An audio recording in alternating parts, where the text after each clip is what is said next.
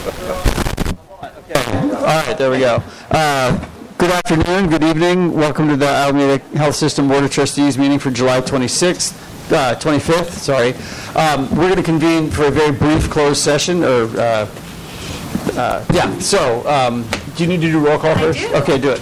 Trustee DeVries. I'm here. Trustee Banerjee. Here. Trustee Hernandez. Here. Trustee Avalada is not here. Trustee Jensen. Here. Trustee Bouquet. Here.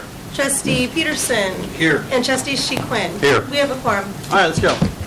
Um, oh, uh, what am I supposed to say? We're adjourning to closed session for what? Stuff. Uh, per applicable law. Okay, we'll be back. I promise. We'll make it quick. Let's go. What time did you get there? Back on. All right, we're reconvening the board meeting. Uh,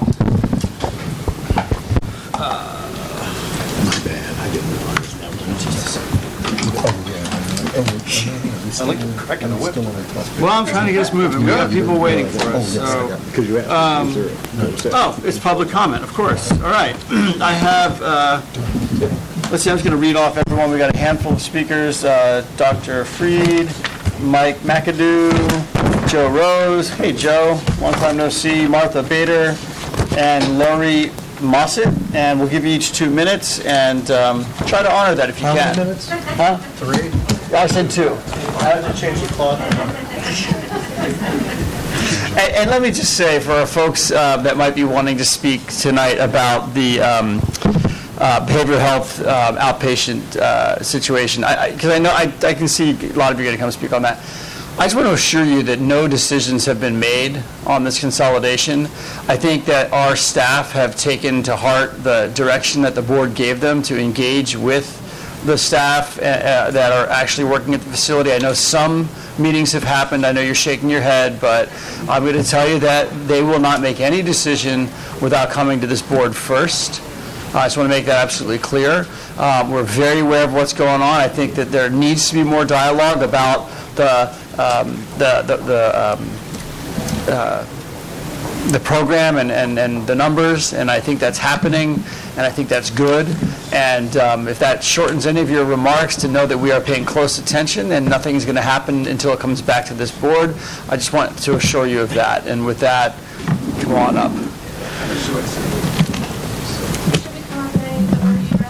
I don't, no, no, no particular order. Just come on up. Pizza. Nice. Okay. All right. Thank you for those uh, remarks, Board President.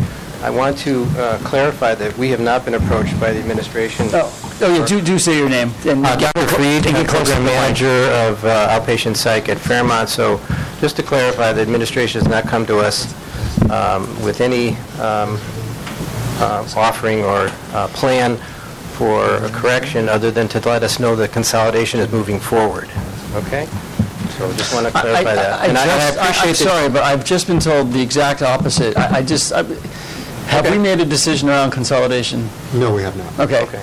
So I was told that uh, I don't know staff is, that. Is, is meeting with labor relations to look at uh, laying off the staff at Highland. So nobody's come to us. No, we, we let me, let me be clear. We, we, we're still assessing all of our options and plans, but we have not made any decisions. Okay. So yeah, there are meetings and discussions occurring. Absolutely, there are no decisions have, have been made. We would love to sit down with administration and go over the numbers and have more transparency about uh, our plan of correction and why they are so adamant about uh, the closure plan. We don't. We don't see that that is necessary financially. We're fine, um, even in, in spite of the fact that they're they're having us take on another two million dollars in uh, overhead costs. So uh, we've submitted that plan of correction. In spite of that, we can still balance our budget, and and that's basically the the message that we want to get across is that we really shouldn't even be in this discussion in terms of the sixty-six million dollars deficit because we have been contributing. Uh, five hundred thousand dollars to a million dollars to A H S's budget for twenty years uh, up until this year successfully uh, under the previous administration.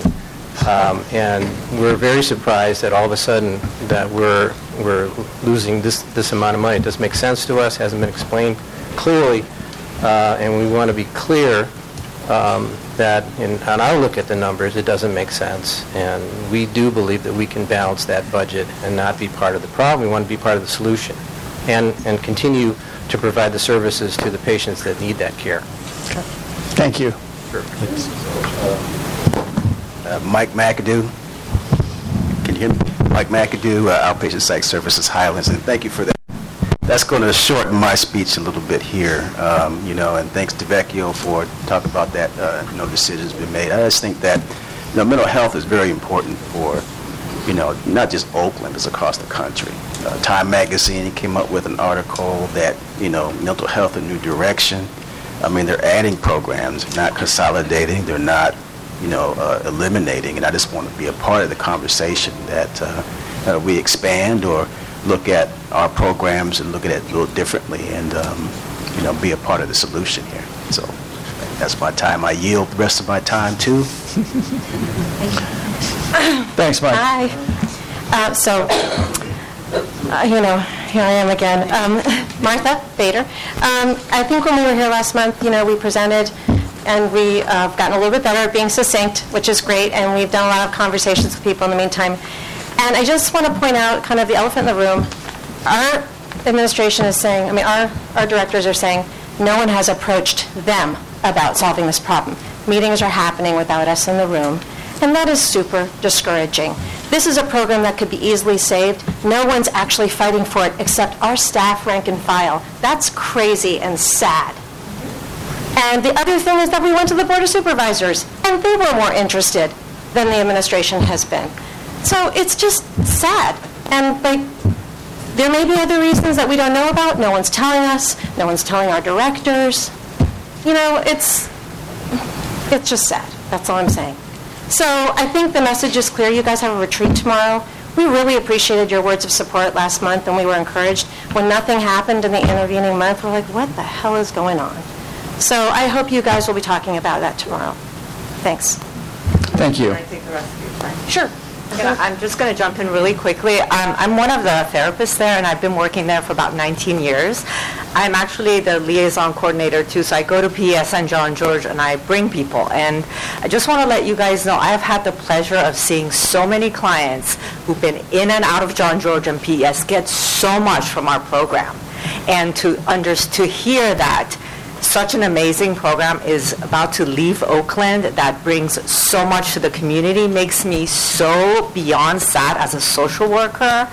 One of the reasons that I don't get burnout because we see results. And I'm just really, really wanting to find out what is happening that all of a sudden this is coming up. I've been there for so long and this has never been a concern. So I just need some clarity. Um, Just to let you guys know, it's been really hard to do my job knowing that I am not supported by higher-ups. So I just want to say that. And I want to really continue to do the work that I am doing now. Thank you. Can I take her minute, last minute? I just want to say one more thing. Why not? Sorry, because I'm, I'm, I'm overwhelmed, obviously, with the motion. But, you know, I have been in public policy before, as I think I told you guys last time. And I'm sure you all who have been too understand, like, programs often get sidelined. They get kind of mortally wounded during changes, unintended consequences happen, or good programs get destroyed. And then five years later, someone's like, oh, God, that was a mistake. We need a program just like that. You spend tons of money to try and recreate it. How many good programs have been destroyed by kind of unintended consequences, or people weren't paying attention, or they had other priorities? I think we all know you guys have a huge problem in front of you with the large deficit. We actually are in support. You're doing a good job. This is a really hard job. You have a very intractable problem. I just don't want, while you guys are distracted by all this, for people to, like, sort of off in the periphery let something tragic happen that later on you're going to regret and is going to truly damage people in this county. And that happens all the time, and you guys probably know that. So last plea. Sorry. I'm sure it won't be the last. Was that it? Yep. Uh, I just want to point out, figuratively and liter- literally, you are not in the periphery. You are truly front and center right now. Uh, and so we, we'll, we'll keep paying attention. Thanks. Thank you. Thank you. Thank you. Uh, yeah, Joe. There he is. I knew he was coming. Hiding in the back. President DeFries, distinguished uh, trustees, staff. Uh, I am uh, Joe Rose, President and Chief Executive Officer for NAMI Alameda County South. That's the National Alliance on Mental Illness. And I did provide you with a handout here so that if I don't get through the list in two minutes, at least you have that in Got your... Uh, we had a, a program called Mentor on Discharge, which was shown to reduce rehospitalizations by over uh, seventy-two percent. And those that uh, did get rehospitalized, the amount of time between hospitalizations was extended from two to six months. And as a result of the uh, non-renewal of the contract that we had with A H S, um, basically the result of the program was uh, cost per bed was just going to stay the same. Cost per patient is reduced, reduced demand for beds, uh, re uh, more patients can be served with the same uh, uh, dollars for the beds, uh, reduced police interventions, uh, reduced uh, due to the re, uh, reduced rehospitalizations, uh, reduced demand for ambulance and psychiatric transports, and reduced patient trauma associated with police and uh, ambulance uh, encounters. So with the loss of the contract, the only thing that stays the same is the cost per bed. Uh, others, the, uh, the cost per patient will be increased. Uh, uh, the re- uh, reduced demand for beds will be increased. Uh, fewer patients can be served at the same number of beds, and so forth. We'll have increased uh, uh, ambulances and, and police interventions. So what I'm looking at right now is the responsibility, the primary responsibility is that of uh, uh, A H S or Behavioral Health Care Services to fund this or, or go forward with it. And what I'm going to be doing in the meantime is I'm going to try to determine uh, where primary responsibilities reside, the qualifying some of the costs associated with this, and seek additional funding uh, resources for the program. As you know, that I've been able to do that in the past with uh, Kaiser Permanente funding and other funding, so I will be out personally looking for funding to support this program. Thank you. Thanks, Joe. Good to see you again. Good to see you. You do good work. All right. I believe that's, is that it? That's it. Really? Cool. All right. Um, We, it's time for our medical staff reports, and we have a, a special guest standing in for Doctor Ballard. It's Doctor Subramanian, right? I believe you might know someone else on this board. Yes, I kind of know someone. Yeah, great. Let's. I know you guys didn't give your report to Q P S C, but give us the condensed version. Yeah. Thanks for letting me. Yeah. So thanks for letting me present. Um, So I will just give a brief report of the core medical staff meeting from this last um, last month. Uh, our core M E C met, and one of the big focus points was credentialing. And uh, we actually had a huge accomplishment. I think it was a record of one hundred eighty-three positions that we credentialed and approved. Hmm. Um, and I think this was mostly due to the S L H folks joining the core medical staff. Oh, right. Right? But this is, we actually had two meetings and a lot of heavy lifting to get all those charts reviewed and everyone on board. So we're really excited about that. Um, the other thing, uh, professional services contracts. We had some non-physician contracts. Those were approved. Um, an update on the surge process. We are very happy. Doctor Tornabene provided a, a great presentation and some great data on the surge process. Um, surge red.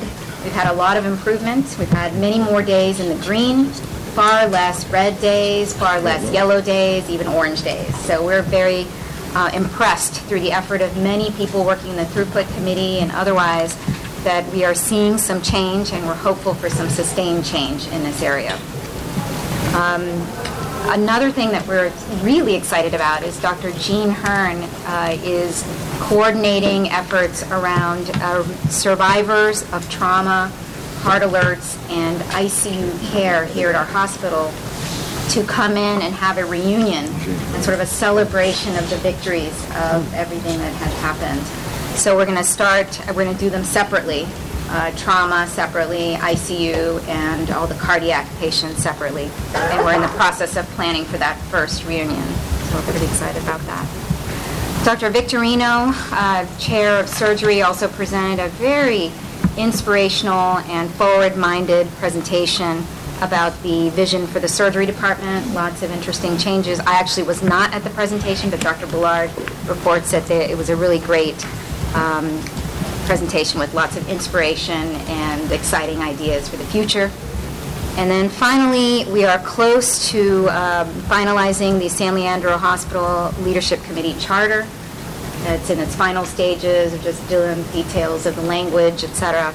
And I think this will really allow for a more successful transition of S L H to our core medical staff.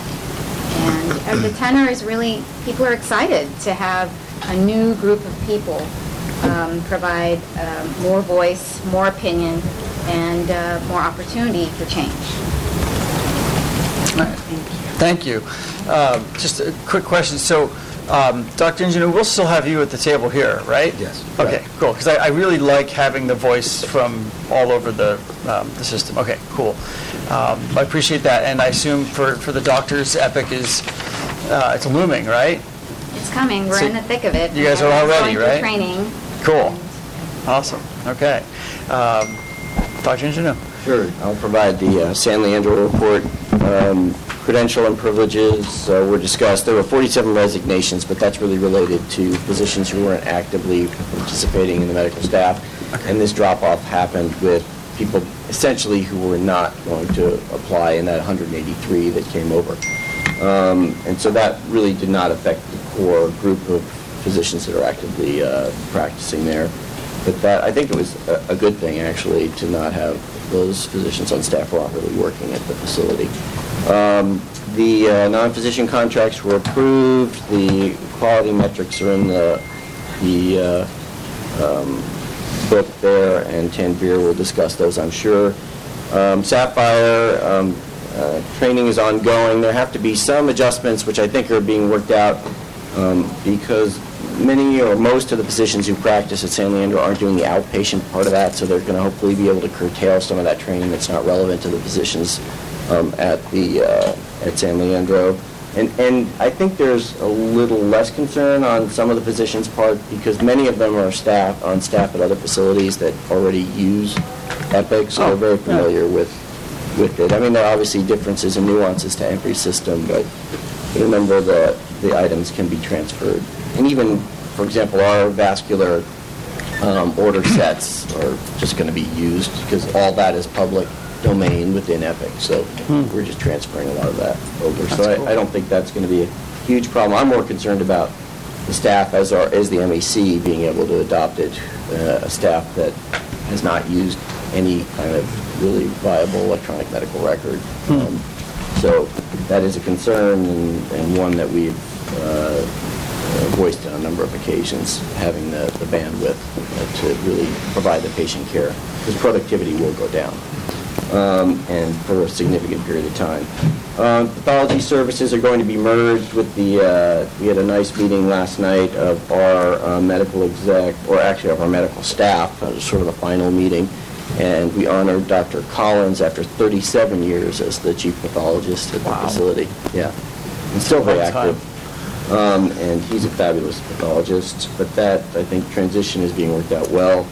Um, there was a lot of discussion at our M E C about the emergency department staffing. I think there's still um, issues with uh, esprit de corps there, um, with uh, significant changes. And uh, I think that the bottom line that I got from that was, um, especially from the emergency department director, was they want to be more engaged in helping with transition and changes. They understand that they exist, but when they're dropped on them like a bomb, especially right before the flu season, which happened last year, it did not go well. They were not happy about it, and, and it led to some attrition of staff and nursing, um, which did not help matters in that acute moment. So they have asked to be part of the process as much as possible, because it has not been the case at all previously. Mm-hmm. um, so hopefully that will Uh, occur.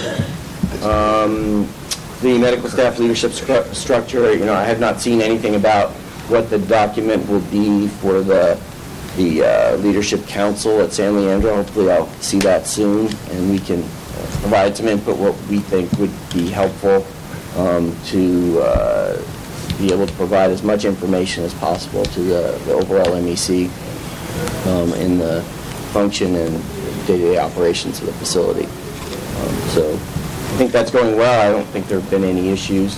Really, there's a lot of things that need to be worked out in terms of peer review and, and divisional meetings. Certain divisions still really do need to have some local meetings, I think, mm-hmm. um, because the reality is you know, there are a lot of uh, uh, meetings here that physicians will not come in the middle of the day to a departmental meeting in medicine or surgery um, on a routine basis because it's just a different practice model and they're not available. You know, our meetings tend to be in the evenings. So, um, but we'll see. That should all flesh out, I think, well, and that, that concludes my report. I have a question for you. In regard to the concern for staff that when changes happen, they don't feel engaged, do you have, I mean, from your perspective, I mean, you're at our meetings, do you have recommendations for our board for how we can address that in so, a meaningful way? You know, I, I think, you know, this is not relative to my expertise. It's, it's more the emergency department that I've seen. And, and I think from the, the director of the emergency department, they completely understand that there needs to be changes, modifications, and adjustments in staffing. Um, it's, uh, I think it's more engagement from the administration with them when those changes are going to be made to, to, to have some discussion and to try to, uh, I think they want to be there to try to provide caveats that the, the ramifications of what this change are going to be, the reality of how that will be once um, it's enacted may be a little different than expected. And so they, they want to try to help preempt problems by being engaged in the process earlier. That's the, the, the discussion that I'm getting back um, from the directors there. And I imagine with the um, finishing up of the rehab, there's going to be even more transitions, uh, ultimately for the better, but over the next several months. It's, Trauma uh, team to the E R, level two, E T A, um, five minutes. Trauma team to the E R, level two, E T A, five minutes. Uh, so actually, uh, Luis, if you don't mind me asking, I mean, is there like a set standing uh, check-in with them that, that kind of keeps them updated on the changes that are happening, especially with the rehab uh, construction and all that? Is that is that formalized, I guess, is the question? Well, so what we do is we provide a report every, well, un, un, up until now, but we provide a report at every M E C mm-hmm. uh, where we have various leaders of the medical staff, and we share Uh, an update on our, essentially, financials, on our uh, operating performance as a facility, our patient experience, and recently, over the past year, of, of the uh, of the rehab project itself. May I also think uh, Doctor Gassan, uh, Doctor Gassan, Doctor Jamali is not here. I, he does physician forums with the medical staff, I think, on a quarterly basis. Periodically, I don't, I don't know yeah. exactly yeah. when that is. But no, the rehab updates have been, you know, very thorough. I, there's no issues with that, and everyone's excited to because. A whole half a floor of inpatient beds will come online. Yeah, and and, and that's huge because that's been part of the issue. Assuming they're staffed, I mean that it doesn't make much difference if they're not staffed, right? But assuming we want them to come online. Yes, right. Um, so um, that hopefully will help some of the backlog in the E D. You know, the the some of the complaints in the backlog of the E D though is actually orders that need to go to John George and psych and transfers, and there's not much you can do with those people. Um, other than await the beds where they can go, and that all that backlogs the uh, the E D. At least that's what I'm told um, mm-hmm. from the E D director. So um, that, and then you know the the delay in getting patients up to a bed really backs up the E D as well, and that's a staffing thing. You know, that's a coroner staffing thing. Not Hopefully, it's not a bed thing. No, no, the bed's filled. So. Um, hopefully, and that will be, you know, hopefully better um, as time goes on. Uh, the uh, we'll see. I mean, it's been brought up with Lori Feudal and, and the other. Okay.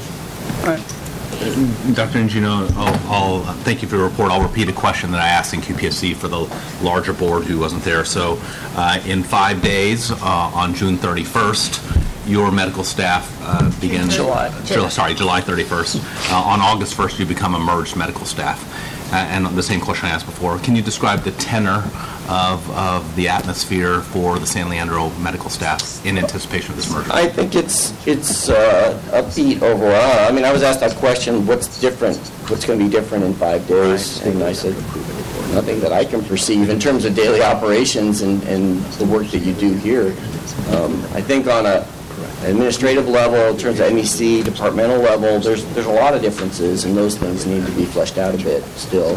But I, I think it would be fine. I, I'm not too worried about that. I think more people are concerned about productivity during the implementation of Sapphire. A lot of people, people are, are welcoming it because a lot of the hospitals especially have a lot of experience with it, so they know how to make that, that work well. Right. No, did, did I understand you to say that the staff at San Leandro Hospital are, are moving from no electronic health record to a health record? Yes. Correct. So, well, there is there is some version of a very old electronic health record which has laboratory data and some dictated reports and things like that, but they're chart, paper charts. Yeah. Mainly paper. Yes. So that's a massive. With clipboards. Yeah. Yes. Yeah, mainly paper charts. Yeah. Correct. We saw that. Uh, I, I saw that at Alameda on, when I was touring there as well. It's like same thing. Yeah. Pencil. So they both have it. They both clipboard. Use a system called Meditech, uh, different instances of it. To be clear, Meditech has upgraded versions. We just don't have we them. We stayed with the old. Yeah. We And then the one at uh, San Leandro. It's the oldest one is, that exists. Yeah. This was the one when we were getting your approval for Epic. We told you this was through a contract that used to be with... Um, not H C A, uh, but the other um, for-profit um, company, the one out of Texas. Sutter? Tenant. Tenant. Tenant. They were going to close it down. And the people, yeah, we're the only one in the country that's still on it. And they were like, think mainframe, like this thing goes down. I, I got to tell you though, when you to get data out of that system, yeah. It's so simple, it's so efficient, right? I mean, it's the upside. You know, there, there's not even a mouse. It's you know like arrows back and forth. And but it, it, once you know how to do it, the stuff that's there is extremely accessible. And the other, the other thing I might add, having been through a number of these transitions, and even having been through the Sutter one, the two facilities five years ago, it is still less efficient to do a lot of the things you do Basically. On an electronic medical record. Hmm. Yes. Yeah. Much less efficient. It's very honest. Right? It's a trade-off. Wow. It, it takes the doctors yeah. more time. Right. Yeah. Yeah. You know, and in our office, too. You know, we have a whole new category of employee in our office that we never had, which are called scribes. They follow us around and document stuff to, to keep us efficient. Otherwise, we would spend hours a day typing at the end of the day. And, or the complaint I've gotten from many physicians, and I don't want to belabor this, is the doctor never looks at the patient. Right? And I refused to do that. So I'd rather have someone behind me documenting everything. So. All right. Just an observation about that. I think we should be very vigilant going forward with Epic to not fall into what other systems have had to experience. I eat which, yeah, well, it, what you just said is absolutely true. Um, we went to the Governance Institute, and one of the cartoons that's shown in all of the presentations about, you know, the electronic health record is that the doctor never looks at the patient. They're over here. And that means they're not really connecting. That means they're not really doing the examination.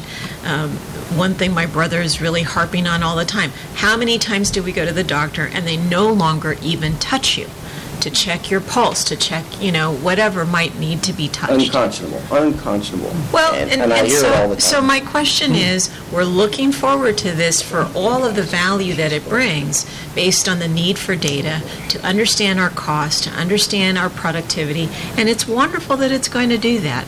But we need to be yeah. vigilant that this does not hurt the quality of patient and doctor relationship that yeah. is absolutely essential to care. So, um, you know, we should ask ourselves a year from now, after this is implemented, what has happened? And we need to know how we're going to measure this.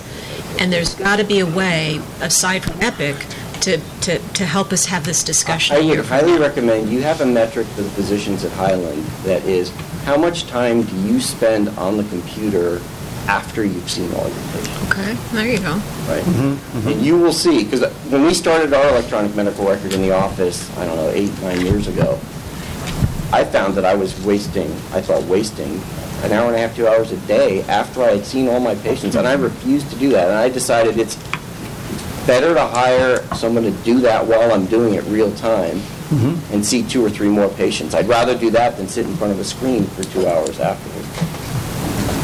And we made the con- and, and mainly because I saw so many complaints from Kaiser patients. The doctor never even looked at me. The doctor was just on his computer the whole time. And, and I said, we're not going to fall for that.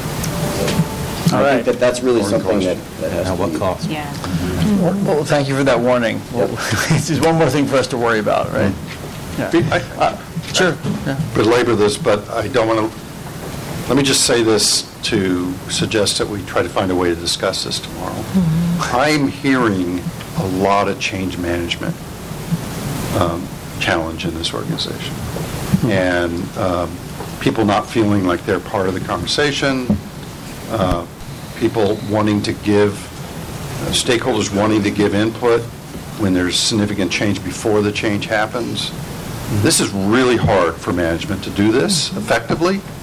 Um, but it's um, it's sort of key to making change work. So I think we should talk a little bit about it tomorrow, have a dialogue with management involved in the, in the dialogue about what resources are available to do that, um, and and how we as trustees might help uh, management in getting to a better place on it. Okay. Yeah. We do. Uh, we are. Um, our administration has. Uh, implemented a lot of change over the last couple of years. We're definitely not moving slowly, so I think that's that's that's valuable. Um, with that, I know Doctor Marzouk is not here to report from Alameda. This takes me to my president's report. I'm going to just really keep it very brief. I think um, we're still having positive conversations with the county. Um, I uh, also had a very positive conversation today at Alameda Hospital. I'm not going to go into a lot of detail, but it was very productive. Um, we will be meeting in August, so um, we will be talking about when and how, but um, I've uh, take our commitment to the county seriously that we deliver them a budget um, uh, you know, by the end of August. Um, so um, look at your calendars. Um, I know that it might be a challenge for some, but uh, the fourth Thursday in some ways makes sense since Q P S C, you know, that, that's when we would already meet, or many of us. Um, I think we may need to have a finance committee also to vet what comes forward. Um, I think we're going to be jammed up. I mean, I'm not going to lie. Uh, it's not going to be easy, and I think just everyone's got to pay really close attention, and it's the right thing to do. Um, and um, uh, so that's my report. So I hope no one was planning on like some, you know, month-long vacation in the south of Paris, because if you are, you're going to have to call into the meeting. He's back from Paris. Oh, you're back from Paris? Good, good for you. Yeah. Uh, and I think that's all I have from my report. I'm going to turn it over to our C E O and grab some food real quick. Uh, good evening, uh, trustees. You're back. Sorry. I'm having some board vantage issues, but it's my problem, not theirs. It's user error. That's uh, his problem. More advantage. Uh, it's, no, I have, I have done the cardinal thing of forgetting my password. So anyway, um, good evening. Good to see you as usual. Uh, I'll try to zip through some uh, edits. And as I talk, uh, has he already done that? Oh, yeah. Mark, uh, uh, I have mentioned in prior months um, uh, that. Um, that I thought it would be good for you to hear from our C I O, Mark Amy, uh, uh, in terms of the EPIC updates. And so I've asked him to um, uh, do that portion of the update uh, this month. Um, I, uh, we had one month in this month. Uh, almost uh, a little over a year and a half where we were in the red. We were back in the green last month, and um, I won't um, uh, spoil this, the, the, the good news at the end and let him tell the rest of it. So I'll go through the other pieces. Uh, as you know, I usually start with the True North metrics, and you get this well in advance. It's a lot of stuff, and so in the interest of time, we give it to you in advance, and so it's an opportunity to ask questions. I'll tell you some stuff going on system-wide, kind of mission moment things, as well as then try to tell you one or two things happening in the uh, in the uh, industry, as it were, in terms of uh, federal uh, policy is one of the things I'll talk about this month. Uh, and then the Sapphire information, as I mentioned, and is just one closing reflection around um, a recent uh, uh, employee engagement survey that we just completed, but are still working on. So uh, True North Metrics, I usually pause here. Uh, you've had it. Hopefully you've had a chance to uh, take a look and digest it. Uh, happy to entertain any questions uh, you might have on it, or otherwise I'll keep moving in the interest of time. Okay, here none. Keep going. So mission moments. So actually all the ones I have this month, uh, I, I chose to focus on our Health Path program. Uh, uh, Jessica Pitt, who runs this program, you've heard a lot about it from on and off, uh, is just doing a remarkable job. And Health Path, as you uh, may recall, is a sort of a, a combination of a bunch of um, what we were calling pipeline programs is another name for it, but it's career development. Uh, and we do it uh, uh, not just for career development, but we do it with an idea of our anchor mission as an organization, our commitment to diversity and inclusion, June, some of which you'll hear more about tomorrow.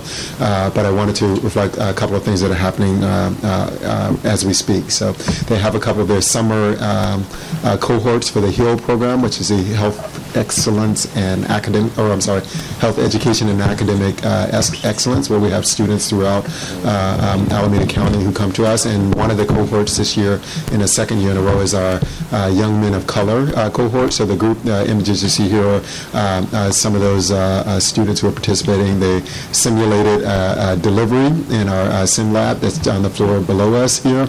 And they were taught about um, uh, personal protective equipment that you use in sterilized areas. So you see them all kind of suited up there, uh, getting exposed to what we do in healthcare settings to uh, um, provide for quality care and safety uh, throughout our, uh, our our service delivery.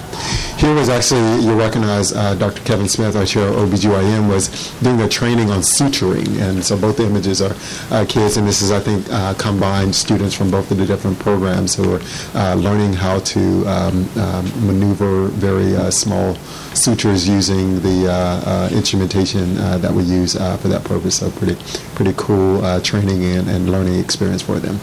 Uh, this is our uh, MEMS program. So Doctor Jocelyn uh, um, uh, Freeman Garrick, who's uh, one of the E D docs, uh, started this program. MEMS is Mentors in Medicine, and it's a program where uh, they have medical students who in um, Uh, who mentor college students, uh, largely of color, who are interested in careers in healthcare, and kind of helping to continue to educate them about that pathway to uh, go on from their undergraduate studies into medical training and education, and on from there into residency and practice. And uh, they do an annual program each year. I participated last year, and I see Baljeet, uh, our V P of uh, Support Services, was in this image, uh, where we bring not just uh, some of the participants in the MEMS program, both the mentors and the uh, uh, the mentees, but also families. Family members, and a uh, um, uh, whole day convening, and so we did this, I think, uh, earlier this month as well. So, and, and MEMS, uh, we fold under our Health Path umbrella as well. So, a lot of programs, again, that are around um, advancing our, our efforts as an anchor organization, and also uh, our, our commitment to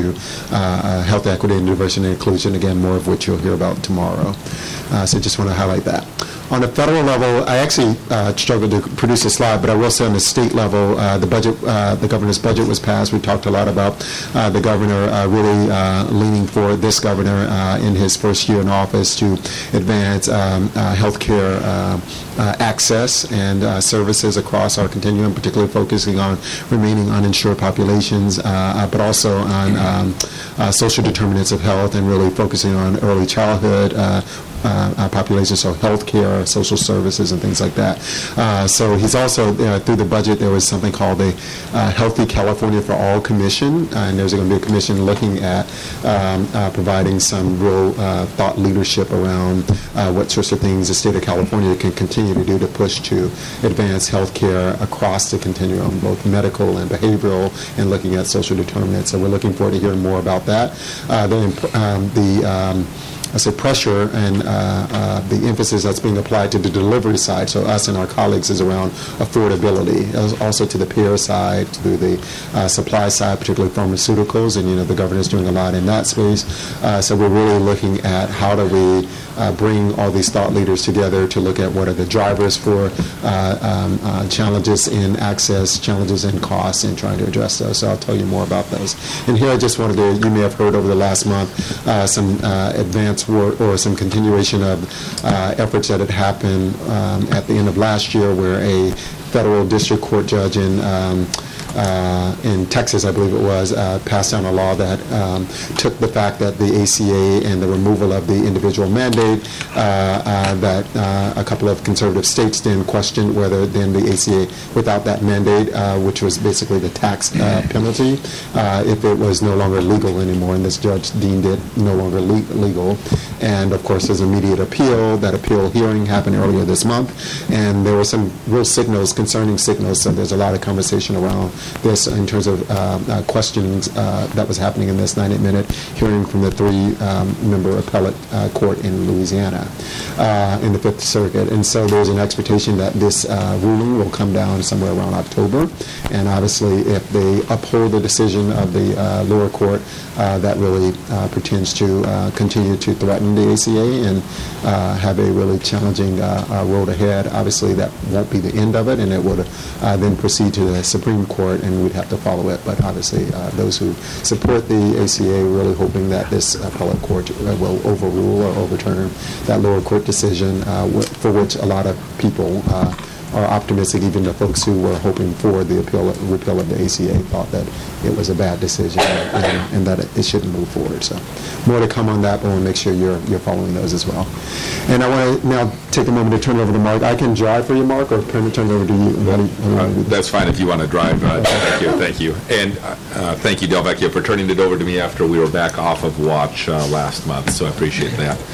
Um, I'm actually going to flip through a couple of the slides fairly quickly because they're in your packet and you can read through those, and I'm going to talk a little bit about where we're at in the project. So just as a review, we're back on Satisfactory. You've all seen the, uh, the um, uh, slides that uh, we get from uh, Epic, which does our assessment, and those are important to us. There's no executive interventions we need at this point. Things are looking good.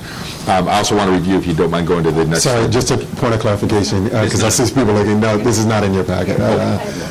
You haven't received this. Sorry about that. Give this to you, but that's okay, okay Mark. Yeah. We can uh, certainly uh, um, share out uh, on this, but uh, cool. basically things are going well from an EPIC and, and from our perspective um, with the with the overall project. Um, just to review our timeline on the next slide, we're actually just wrapping up the testing phase. I'm going to talk a little bit on the slide after this about exactly where we're at on that, but we're just wrapping up the testing phase, and we're moving into training. In fact, training starts on Monday in our big push. So we've been doing all of our, our credentialed trainers um, up to this point, and um, we'll start Uh, regular super user training uh, on Monday, and then go into our, our normal user training after that. Jumping to the next slide, uh, Del Vecchio. Major accomplishments for us. I'm actually really pleased with where the team is at on this. There's a number of things that are just uh, things in addition to the slides that you see on a regular basis. Um, we're doing basic computer training. We're actually um, partnered with our S E I U um, uh, uh, labor uh, group on uh, computer training. The gentleman that does that brings in homemade cookies um, uh, every day, and you see a bunch of people in there learning, going through basic mouse clicks and things that, you know, some of the folks at San Leandro or uh, at Alameda Hospital may not be exposed to. So we're, uh, we're seeing good engagement with the team on that. We actually have had great um, uh, uh, test out on our credentialed trainers. Uh, EPIC normally sees only about an eighty percent pass rate on those. We're at ninety-five percent pass rate. Um, actually, two of our help desk people uh, went through that and actually got credentialed as trainers, which is great for us. I was really pleased uh, with that uh, for us because that's going to help us uh, post-go live, obviously. Other things that we've done, uh, we completed a work, uh, workflow walkthrough. Uh, we used an example of a shark bite out of uh, Lake Merritt, and we took uh, everything from uh, the emergency department visit to going into surgery to post-surgery, and worked through everything from uh, how the patient flow would go, including the connection with MyChart. We also did a similar wa- uh, workflow walkthrough in our ambulatory space using an example of a severe sunburn on this, and we had great engagement from, uh, from the uh, organization in that. With the questions we had around billing, about around the clinical components of it, just really went well. We've completed two um, of our Go Live readiness assessments. We did a one hundred twenty day one. We did a ninety day one. We have a sixty day uh, G L R A coming up here shortly. We've been really closely partnered with our business partners on those, so that we're actually joint presenting on issues that we have at this point on, in each of those areas. Um, we also have seventy percent of our staff registered for training uh, as we move into that. So, so we've made a lot of progress uh, through this. Jumping to the next slide, uh, Del Vecchio, thanks. So I would have actually, if I was releasing the slide today, I would actually put other areas of focus on this, because this is uh, something that changes almost on a daily basis for us as we uh, pull in one area and get it uh, stabilized, and we have another area that uh, that we're working on. Our technical dress rehearsal continues to be an area of concern for us. We're behind schedule on that. That's basically where we go around and touch every computer to make sure that it's functioning in the way it should. Um, we've actually just added an additional uh, project manager, as well as several additional staff into that area. And so we had our two best days um, over the last couple days. We needed to hit about one hundred fifty machines a day. We're at about two hundred right now, so we're doing well in catching up from where we were. So I'm no longer worried about that. Order sets. Thank you to the doctors in the room, the physician leadership. We've actually, we were on watch last month on those, and we've actually come out of that. We had about one hundred forty order sets to approve. We were down to twelve left, and they're moving nicely through the approval process, so really appreciate the work on that. Thank you. Uh, long-term care building, we've had several meetings, including a meeting with the president of Epic to talk about that module and where it's going, and I think we got uh, good feedback and good uh, direction on that area as well. So I have a new list of concerns. You don't need to worry about those yet. I'm on top of them, but uh, but the list that we had on here as, as we went into this is, is actually well on target for us. Jumping into uh, next month with what with where we're going, so our focus uh, there, you know, there's a list of things that we're doing. You know, I mentioned we're starting our training on Monday. It's super exciting. We've gotten great feedback from our C T Es on the training uh, thus far, so so that's going good. We've got the the uh, Go Live Readiness Assessment coming up for ourselves. A couple of other things that are uh, uh, exciting, uh, or and Beljeet, I saw him in the back here. He's been helping us put together our command center. You know, just command, uh, just the logistics of one hundred fifty some people at Go Live and r- running remote command centers. We have a project manager dedicated to just helping us with the Go Live um, uh, piece of this. We also have another uh, project manager on the cutover, which is a huge lift. Our nursing team's been working with us on figuring out staffing in that because there's a lot of orders that we need to pull in the you know the night of for patients that are actively in beds that we need to take care of. So there's a tremendous amount of work, and we're deep into the planning uh, focus on those uh, particular areas as we move forward. Lastly, um, and I'm happy to talk more about what we have coming up here, but lastly, the project continues to be on budget. In fact, we're, we're, our spend is increased as we anticipated, so we're spending more money, but that was, that was as planned, but we're still well within the budget that we projected for ourselves. Questions? Um, my question is, regarding the migration or the, the uh, just could you explain, uh, did we have to invest in a lot of hardware, or is this mainly um, just a software addition to our existing computer? Yeah, it's, a, it's a great question. So our old systems, so uh, they're, they're in a, ver- a variety of locations. So Alameda, um, uh, Meditech, we actually host that ourselves on some very ancient hardware. The San Leandro um, uh, Meditech is actually hosted for us by another company and is on very ancient hardware as well. Soarian is hosted by Cerner on more modern uh, hardware. Um, Epic is actually going to be hosting for us, so we're actually not in, uh, on the back-end systems. We're not uh, investing anything on those uh, on that hardware. We pay a monthly fee for it, which is really your software as a service in the cloud is really the direction, and we're we're well within that uh, that space. Obviously, there's you know um, wows or cows, whatever you want to call them, that we have out on the nursing stations, updated P Cs, bigger monitors, those sorts of things, and that's been a big investment for us uh, from a hardware standpoint. But most of this actually is not the software, it's not the hardware, it's actually the Um, labor in order to, to implement it, you know, developing the workflows, uh, the order sets, everything that goes along with that. Hi, Mark. Uh, question. So on Monday, uh, September thirtieth, that will be the first outpatient day because we go live on Saturday. Um, uh, it's been messaged that there will be minimal reduction in clinic templates, and probably just one patient from a template of eight to a ten. Can you walk us through the, the potential impact? Because uh, just to refresh for this board, we're going what we call Big Bang methodology. Mm-hmm. We're just turning it off, and then we're I'm sorry, we're just turning it on at one time. Right. So everyone's going to be in a learning environment exactly on the same day. On so, so talk to me through the decision just to reduce by one patient for a template, and how long that will be through. Yeah. And so proposed impact. Yeah, so I don't remember off the top of my head how long that is. I want to say thirty days, but do not quote me on that, please, because I because I don't remember off the top of my head. Um, th- so there's different ways that you implement uh, electronic medical records, and to keep this brief, it used to be that you took major reductions in staffing. That's not the case anymore, and the last couple of E M R implementations that I've done, we've done very minimal staffing reduction, or uh, patient reduction, excuse me, like this. You really augment with um, additional super users um, at the elbow support. And so we're going to have, uh, we're going to be covered well with that. I actually have pictures of uh, Doctor Jamaluddin um, in his super user training uh, class. We're going to have, uh, uh, you his know, S T S class. So, I was sitting right behind it. So, so, so um, we're, um, you know, we'll have a lot of um, super users at the elbow support.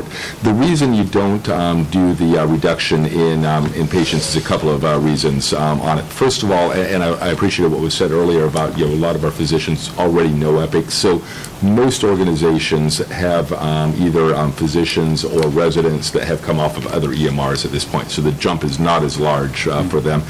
Also, the impact to, the, uh, to patients just from a customer service standpoint is significant. And then lastly, revenue. You got to take that into account. And certainly we're not dollar driven, but we also know that we have uh, tight finance, finances. And so taking a hit of twenty or thirty percent reduction in, um, in uh, patient volume, it would have a significant uh, impact for us. So we are following EPIC guidelines on this. In fact, we're being slightly conservative on our reductions, even to what EPIC's recommending as best practice right now. Okay. I'll just say that uh, there, there's a, a tone of anxiety around the launch on this issue, and I'll, it's an interesting phenomenon. It's actually not amongst the physicians who actually are showing a growing comfort. It's around the support staff who, who've not trained ever in this environment, because many of our docs have trained in environments where EPIC is, and and, and our touch faces with next gen. So the concern, just just to be attentive to that, is is is very palpable. Well, that's what Doctor Engineer was saying as well, right? Mm-hmm. Yeah. Yeah, and I would agree that that's absolutely a concern. It's one of the reasons we're doing roughly eight hundred people as super users for, you know, when you consider an organization of our size, that's a significant amount of super users that we intend to have on every floor, every shift as, as we're going through, to really provide, uh, you know, that at the elbow support for folks and, and help them get up to speed. I will say, even in my experience with this, the more you use the system, the quicker you come up to speed. So there is that balancing act there as well uh, with it. Other questions? No? What? Okay. It's exciting. I'm very excited about, nervous and excited all at the same time. So uh, it's uh, it's a big project for us, but uh, we're doing well right now. Yeah. Thank you. Thank you. I think that's um, probably, he's, he could speak for all of us. Nervous and excited, uh, but really, I would add one more. Um, very appreciative, I would say, for our doctors, our staff, really rallying behind this up to this point to really get us even to the point of being able to uh, provide a um, a you know rosy update, and, and has been. We've continued to stay there, and people have really risen to the occasion uh, uh, as they said they would when uh, you you made the vote of confidence to do this. And so I want to uh, lift that up uh, because I know that that's not usually the case, and our EPIC partners have all all but said that you know that that um, uh, we expected more volatility here or there, and uh, for an organization like ours with as many moving parts as we have, that wouldn't have been um, um, a bad thing. It wouldn't have been unexpected, but we have really uh, uh, shined well, and we're very hopeful that we will keep keep doing that through uh, up to and through go live. So thank you. And Mark has been amazing. He's been here not quite a year yet, right? Mm-hmm. A year, when we go live, I'll be at my year anniver- anniversary. Right. It just That's dawned right. on me. So we'll we'll see how his review goes. No, I'm just kidding. I'm totally I'm excited.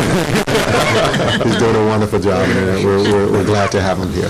So I will uh, wrap up in the interest of time. Uh, my last slide here is really um, to also celebrate. Uh, well, I, I want to recognize the workforce. Um, uh, I learned I learned at one point uh, in my marriage that the opposite of love isn't hate; it's indifference. And so you should be less concerned when your when your partner complains, but, uh, and more concerned when they stop talking, right? Uh, so uh, fortunately, uh, uh, I, I t- sort of take some of that mantra into my work practice, and uh, um, we have launched. It's been we skipped a year, you'll recall, in our employee engagement survey to give us some time to uh, work on the last one, and, and obviously survey fatigue because we've done a, a t- ton of uh, surveys, a lot of them in the quality space, and this is more of the employee engagement one. Uh, system-wide, and so we launched it a little over a month ago, and it uh, ended up, or uh, wrapped up, I think, at the beginning of July, and I'm happy to say we have a fifty-one percent response rate, uh, which is uh, quite remarkable, and this includes uh, um, really significant and robust response from our providers as well, so we really appreciate that. Um, Uh, notwithstanding whatever the results are that we will get. And we are uh, in the process now of, of curating and uh, um, uh, synthesizing that data so that we can then get those results back and uh, um, uh, take lessons from them and then decide how we how we respond to those opportunities, of which I'm sure there'll be uh, quite quite uh, a few. Uh, I will, in the um, uh, vein of transparency, tell you, and um, I appreciate it, Trustee Hernandez and Q P S C lauding uh, efforts around incentivizing uh, uh, positive behavior. Uh, we did uh, do a few, you know, uh, let's get these numbers up because we really want to hear from people. So uh, actually just this past Tuesday, I think it was, uh, I had lunch because uh, one of the uh, first prizes was uh, the first uh, departments or units to get to one hundred percent. I don't know if there's a prize for them. I hope they agreed. uh, they had pizza uh, pizza lunch with me. Not the same pizza you have today, but uh, but it was a pizza lunch with me, and we, it was two departments. So we had the Health Information uh, Management Dep- Unit over at San Leandro, and uh, the Benefits uh, Department in H R. Uh, but there were several departments that did achieve one hundred percent in order to get us here, and uh, those areas are getting other recognitions, including some. Uh, a lot of people are going going to the A's game uh, next month, uh, so we're looking forward to that as well. Oh, there's some chair massages and everything. No trips to Vegas. Though, waffles. Oh, waffles. Yeah, yeah. Actually, the pizza people were wondering where their waffles were, uh, but it wasn't. I say this pizza tonight. I never eat pizza, but this is some good pizza. Really? I don't eat pizza, right. But really yeah. All right, we'll pass that along. Do, do I hope we, there's more back there for me. I, I just ask kidding. A question. I think we covered this in H R, right? Yeah. Trustee Jensen. Um, If it was only two weeks ago, I, I'm, I'm remembering. But um, if we had one hundred percent uh, uh, participation in some departments, that means some other departments were well below fifty-one percent. Right. Mm-hmm. And I just want to, you know, I know that you guys are vetting that further. You talked about that a little bit at, at H R. I don't know if that was going to be in your report, so I hope I'm not stealing your thunder. Well, I'm not. I wasn't going to talk specifically about, I was going to say, say how great it was that we had basically so much participation. Yeah. Yeah. Mm-hmm. Uh, So, surveys, you know, historically, uh, uh, thirty-three percent is considered a representative sample, uh, and I, I was told uh, at some conference I was at recently that number has unfortunately gone down. Wow. Um, but the number's gone down because we survey a lot, and in social media and others, people just uh, fatigue is going up, uh, and certainly in this organization, we've done a lot. So to have a fifty-one percent response rate, we were uh, incredibly pleased. And you know, as I say, we know that the results may not all be favorable, uh, uh, but they will be um, all be lessons, and we'll take away the uh, positive as well as the constructive, and we'll we'll share that with you as well as sharing it with the organization and the all right. response plan. And that's Thank it. You. Tony, how long will it take to generate that report? Six Six weeks or so? Uh, I would say a little longer. We've got, because there are two elements. We're having uh, Doctor Wiley come out, who's the industrial psychologist little, who works with... A little hard to hear. Closer to the microphone. So we've got Doctor Wiley coming out, uh, who's the PhD industrial psychologist who works uh, for Engage to Excel. We're working on that date, date right now. The problem is Epic go live, so we're trying to fit right. him in, do training of the executive team before we cascade it out. So I'll get back to you with an exact date, and I'll, I'll let the board know exactly when we have a date. But he's coming in. He'll first do education with the executive team, then out in the organization, and then the H R business partners will go out, train all the managers on the information before they review it. It's a little... It can be a little questionable just to send the information out. They need to understand how to do it, what it looks like, what it means to them, and then they'll go out and start working directly with their teams on action plans, uh, and then we'll be tracking the action plan development and responses to those. Thank you. And it'll all come back to H R next right. quarter. Yeah. yeah. That's all I have. Great. Mister Uh, Trustee Bouquet. Committee reports? Oh, uh, committee reports. Um, the Q P S C met on June twenty-seventh, um, and uh, we, we uh, conducted our normal work, which was, which was credentialing and, of course, policies and procedures approval. For, a, a, as this committee knows, we, we try to review an article together. The article that we reviewed, uh, the article that we reviewed last month was from the Harvard Business Review, How Not to Cut Healthcare Costs, which I thought was apropos. Uh, and this was in follow-up um, to the prior month where we reviewed an article, The Cost of Poor Quality. Uh, I'm just going to give you the five uh, bullet points from this article. Mistake number one, cutting back on support staff. Mistake number two, underinvesting in space and equipment. Mistake number three, focusing narrowly on procurement prices. Number four, maximizing patient throughput, interestingly. And number five, failing to benchmark and standardize. It's a very provocative article. Um, uh, I think w- this will be something that we might talk about a little bit tomorrow. We have an agenda item, uh, the interface between quality and finance. After we did our article, uh, we then went on to Chief of Staff reports. As you know, with standard work, I, I, I always ask them to uh, rank list their concerns. Uh, Doctor Ballard from uh, the core medical staff uh, ranked number one concern, trust, number two, trust, number three, wellness. Uh, Doctor Ingeniu uh, from San Leandro uh, noted number one a concern was nurse staffing, number two was Sapphire Epic, number three was the merger, which uh, fortunately does not seem to be an issue anymore. Uh, Doctor Marzouk from Alameda Hospital uh, noted number one, patient safety, number two, Sapphire, and number three, specialty services. After we uh, did the Chief of Staff report, then we went into our regular S B U reports, and we heard a, a very nice report from uh, from our V Ps uh, at each of the respective hospitals uh, for the acute care. Uh, and just to summarize, uh, uh, Miz Shelton said her top concerns were budget, Sapphire, and patient experience. Miz Cooper said her top concerns were staff morale, Sapphire, and sustaining the surge uh, issues. And um, uh, I think that's all we had from them because we didn't. Uh, we were missing one of our uh, presenters. We also heard a brief report on the status of throughput initiatives, and uh, I'll be happy to say in follow-up we're, we're showing actually some positive data with regard to the Code Red surge. So these investments, these foundational investments, are actually starting to show some payoff right now. So thanks to uh, uh, Luis's team and, and, and the efforts they're putting in that.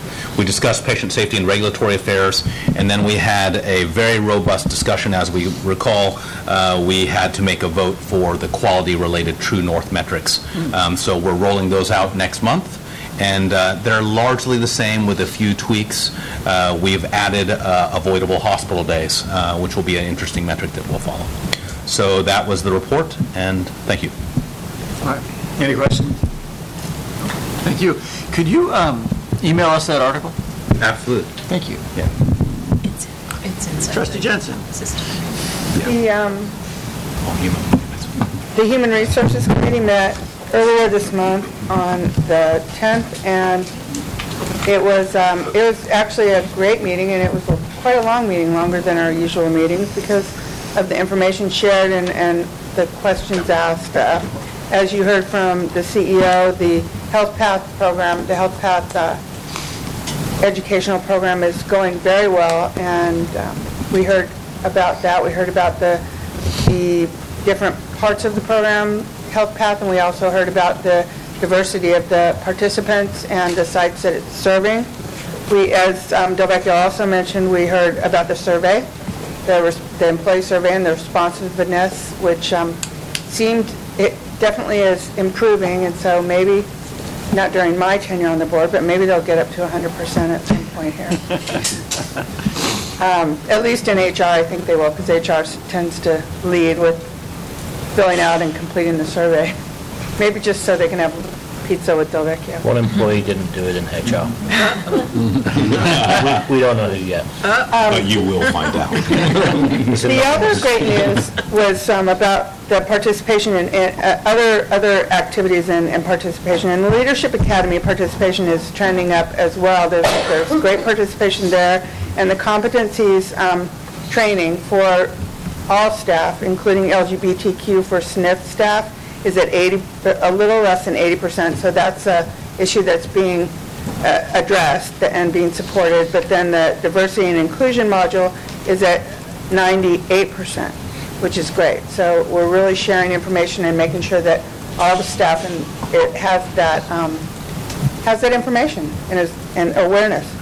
The new R, the new H R information system portal was discussed, and um, this is an internal internal system change that's improved the ability of staff in H R to share information and track information. So that was good news. And um, externally, though, one of the best topics and one of the most interesting things we learned was about the H R help desk, what I'll call the help desk because that's a something that everybody understands. H R has a service team that is basically began in April, early April, um, collecting and uh, requests and information from everywhere throughout the system, and they were getting about twelve hundred inquiries a month since April, which is a lot. People, this is a, definitely an unmet need, and um, the, these are all related to things like personnel actions, and actually the most inquiries were about H R compliance, and um, as, t- as we heard from Tony and his staff, this was about licensure and certification. Where am I? Am I up to date? And um, helping people to identify what licenses they needed, what certifications, and so those were by far the biggest part of the um, inquiries. And so that's continuing to be addressed. It's um, been seen as very positive notify staff that they can just send an email or make a phone call to get this this um, input. And finally, uh, one, well, it wasn't the last thing, but the other highlight was um, the medic, medic, medical uh, benefit enrollment, which was um, I was kind of surprised. I knew that we had a great we had a great um, plan here in A H S, but I it, it's amazing to know that um, sixty-one percent of staff choose to get served here at through the A H S P P O. sixty-one. Could I just let me? I want to make sure I'm clear. So, sixty-one percent of the employees participate in our self-insured plan. It has three tiers, one of which is to attend services within the health system, which is zero cost. Most employees don't get care in the system. Some do choose to get it at our clinics uh, and within the hospitals, but others go. We rent the Anthem network so they can go anywhere. But they do use our self-insured plan. That's sixty-one percent. The remainder are in Kaiser or don't select any insurance. Right, and thirty-seven percent, I think, yeah, about what is in Kaiser, which, yeah. and um, well, that's and that's important. And the self-insured plan is one of the tiers is uh, has no cost sharing. Is that right? If you come in t- inside right. the system, if you receive your care. So plan. That's when you come in to get your care from our excellent providers. Yep. And um, I think, yeah, that was that's my report. All right. Any questions? Um, I, I just want to say, Tony, I'm really impressed with what you've done with your H R team. Uh, it's it's it's employee focused. It's efficient. It seems responsive, and um, yeah, it was really really great stuff you're doing. Thank you. I appreciate yeah. it. They're they're a great team, and they're, they're making a big difference. Yeah, for sure. Thanks. Trustee Peterson, our newest chair. Congratulations. Yeah. Well, I don't I don't really have too much to report. That's but, fine. Um, um, we. Uh, engaged the audit firm for, I believe it's the fourth year, and um, and everything feel, feels like it's on schedule, okay? One of the discussion items we had is about the compliance issues around the electronic health record, and, um, you know, and it just is going to create some challenges, but uh, it seems like uh, our staff is on top of it. Okay. So that's really all I have to report. Great, thank you. Trustee Quinn? Yes, I'll try to be brief. Uh, so uh, this is regarding the committee report. Uh, we met this month, um, and really positive news in terms of the trending for the uh, wrap-up of the year. Um, we're on track to end uh, financially where we had planned to end with uh, EBITDA of, of four point five. Percent for this year, and uh, so I think we should pause and be thankful for that.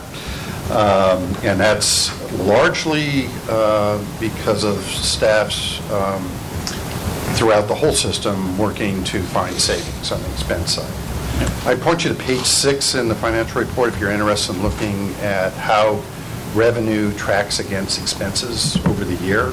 It says something about um, how we did over the year, but it also says a lot about what each month varies. So that's a pattern I've had to, as chair, get used to. Uh, it gets some months you have more billable mo- uh, days and, and then other months, so you'll see a higher uh, tracking there. It's not necessarily that we're doing better in that month, but that's uh, uh, related to how much revenue we can bring in that particular month. Uh, the other. Uh, The other thought I wanted to, to end here with is that um, I think there's sort of a macro and micro way of looking at our finances, and the, the macros are, are the final numbers, the bottom line, uh, the EBITDA number, the operating uh, margin. It, are those healthy? Um, is one way to look at um, uh, finances at our level, tr- at the trustee level. But um, and, and that seems to, the good news is I've said this before that um, despite a revenue collection um, uh, or net patient revenue uh, classification issue that we had earlier in the year, uh, we it feels like those numbers are very trustworthy, um, and that's going to be important as we uh, rushing and move into and we're in it. A new fiscal year that's very difficult, and uh, well, preceding years are going to be more difficult.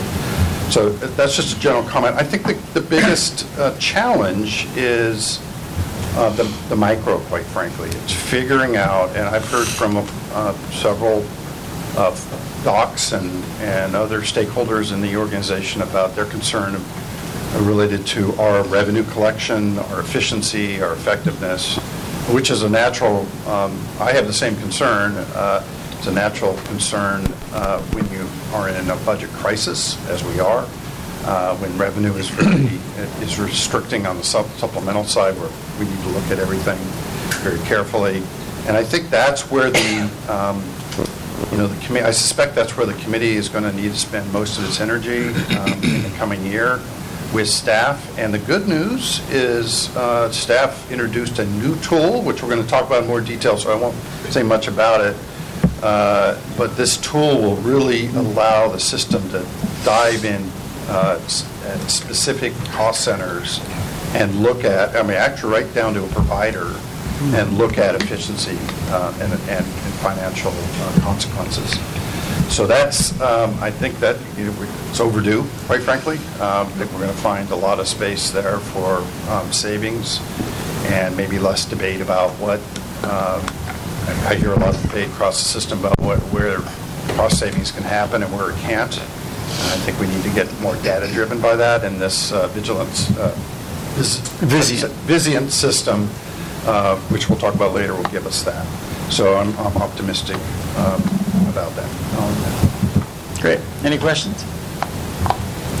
Great, because I um, I have to concur. I asked staff to keep Vizient on our discussion calendar for tonight because I wanted everyone to hear it who wasn't at the Finance Committee, because I do think that when we look at cuts, and I think we had a prime example of that tonight with some of the public comment, people may think that their work is, you know, making the system money or whatnot, and with Vizient, you're able to drill down to the person, to the procedure, and really see what the true costs are.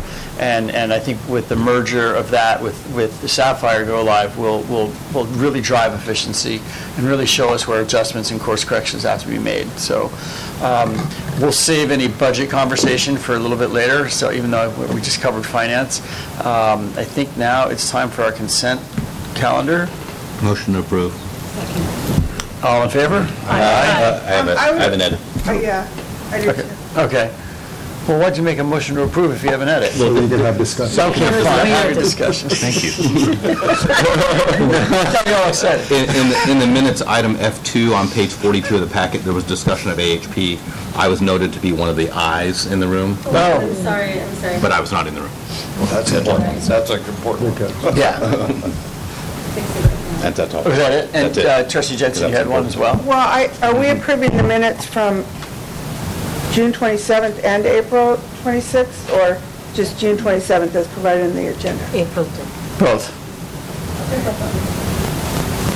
Oh, it just says approval of minutes from June twenty-seventh. But it was, but the April was included in the packet. Oh, I saw that, yeah. yeah, yeah. So yeah. I'm just trying to be transparent. Sorry, yeah, yeah. Sorry if not everybody goes to all the minutes and reads them all. Yeah. Um, With that, can I get a vote? All in favor?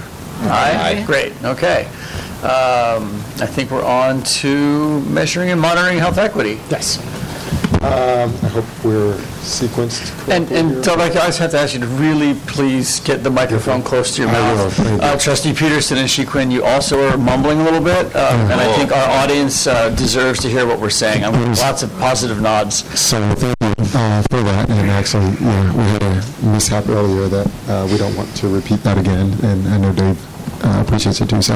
Uh, Justin, so this, uh, before we get started, what we are doing, and uh, I'm doing this with the um, endorsement and support of um, um, Trustee Hernandez and, and um, uh, Trustee DeVries, is coming to you and providing an interim update. So what you're hearing today is not the final product. It's basically to give you a sense of our continued effort to address uh, a, a, a challenge that um, really, I'd say, uh, Trustee Hernandez, uh, but all of you have been uh, uh, um, Uh, lifting, but she's been uh, really uh, uh, challenging us to really look at this. And so what we wanted to do is not get too far down the road here in our work, uh, but just to give you a sense of what we are doing, and to um, just take a, um, the opportunity, if that's okay with you, to ask you questions about what you're hearing about the direction and to offer us some feedback. Okay? Functioning um, to the E R, level one, E P A, five minutes. So this is, as it's uh, labeled, a current state assessment of our health equity, diversity, and inclusion uh, um, uh, project and a framework and status report. Uh, I should stop b- before I go into det- uh, the work here and take a moment to recognize uh, the folks who really are doing this work. I get to uh, opine and throw straws and ask them to change things and help me out uh, a bit more, but uh, uh, a good deal of the work here, as is reflected in some of the re- uh, uh, report, is actually done by a summer intern uh, that we brought in uh, under the leadership of Soarian Venkataraman, our, our V P of Strategy, and he's in the room now, so I'm going to ask Henry uh, Lee if you would actually stand up.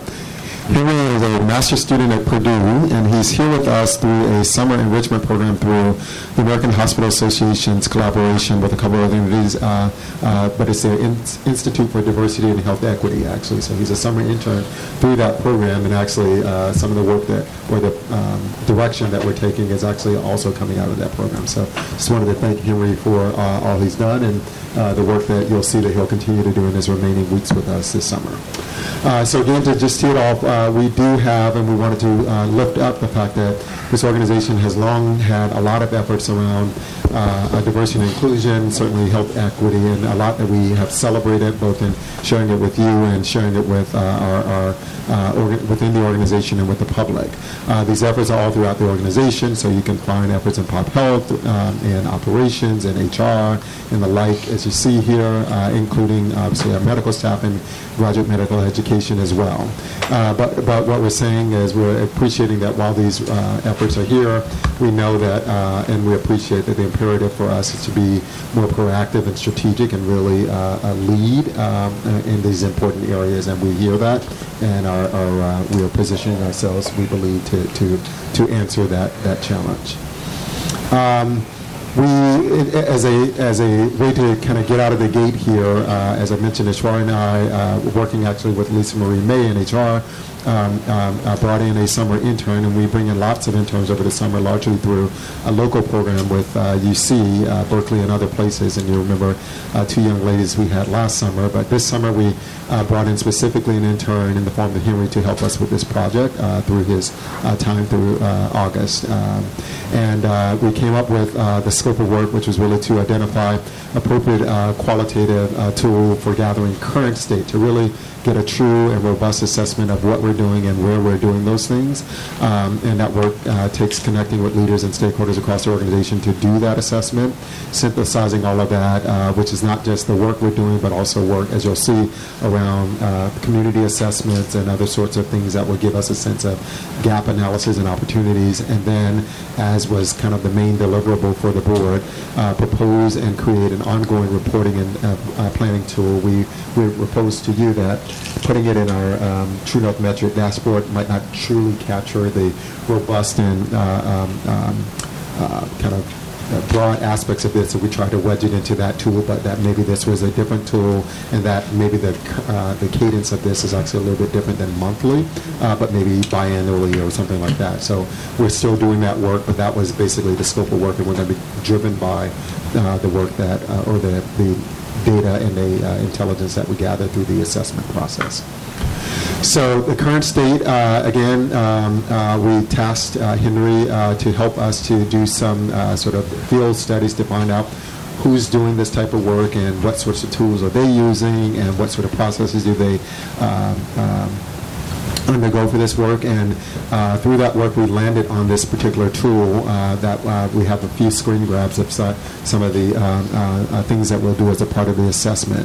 Uh, we really were kind of wowed by Uh, the robustness of the assessment that they have here, uh, including in one of the areas, actually even some further drill downs around the cultural and li- linguistically uh, uh, appropriate services, where we really get into a lot more detail. But uh, what we'll sh- uh, share is just a piece of it, but w- this particular survey that we're going to be working on, in the timeline you'll see later, looks at five different uh, domains I- that comprise these two areas of health equity and diversity and inclusion.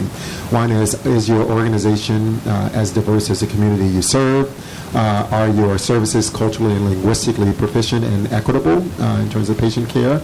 uh, uh, what's the strength of your workforce from this lens of uh, uh, diversity and inclusion, incl- including not just the representation of the staff, but education around, uh, and health equity, I say, uh, around uh, uh, diversity and inclusion related topics and uh, um, uh, skills, trainings, and the pipeline that you're bringing in for all of your workforce, but then a further lens into the leadership structure.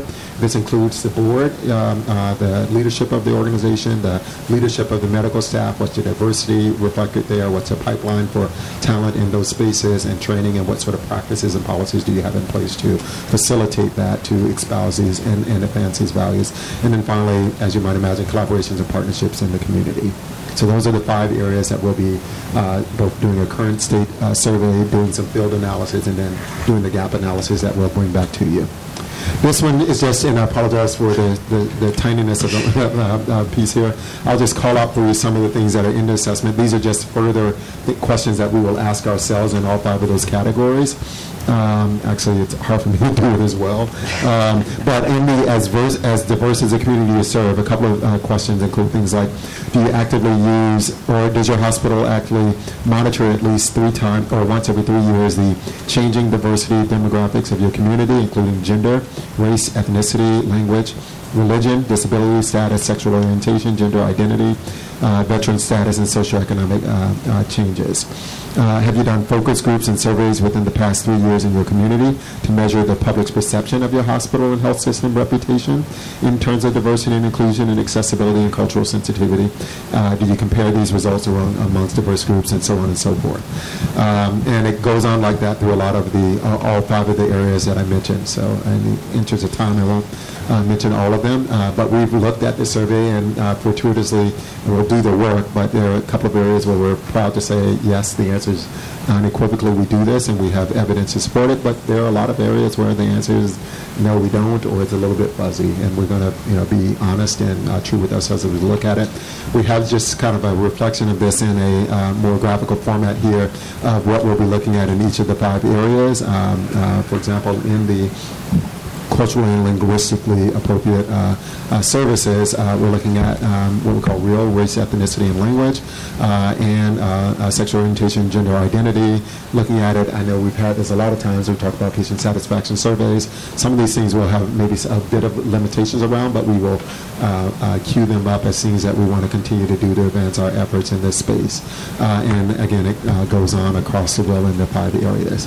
Um, we will then uh, pull our data. Some of it will be qualitative, and a lot of it will be quantitative as well. And some of it you actually heard reference to earlier. Uh, the H R committee has lo- long been looking at data and asking about and uh, receiving data on workforce diversity across different parts and different disciplines within the organization. We'll be looking at that as a part of this uh, effort. We'll be looking at, again, the demographics of the community as reflected in our patients.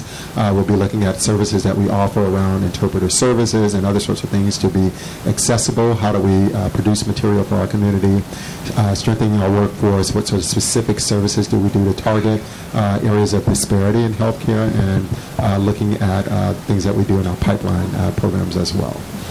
Uh, so the next steps, as we've laid them out, and we've taken the liberty, uh, uh, uh, but we want your feedback on really not uh, being overly hasty with this work, but also um, uh, giving it the diligence it deserves in consideration for all the big things that are going on in the organization, principally Sapphire Go Live, as we've been talking about, but also rehab, relocation, and other things. So we really wanted to kind of be mindful of that as we work with our staff and our patients to participate in this, uh, this effort. So action one is where we are right now. It's in process, and we expect to be completed over the next uh, four to uh, five weeks here. We'll complete the assessment. We'll compare the results, do a mini-retreat with our clinical and administrative leaders. Um, we're actually proposing that this work will be uh, guide, guided by a steering committee, a multidisciplinary steering committee, uh, uh, and actually invite um, uh, board participation on that. We've done some outreach, and we'll see uh, if there's interest and availability uh, uh, to do that.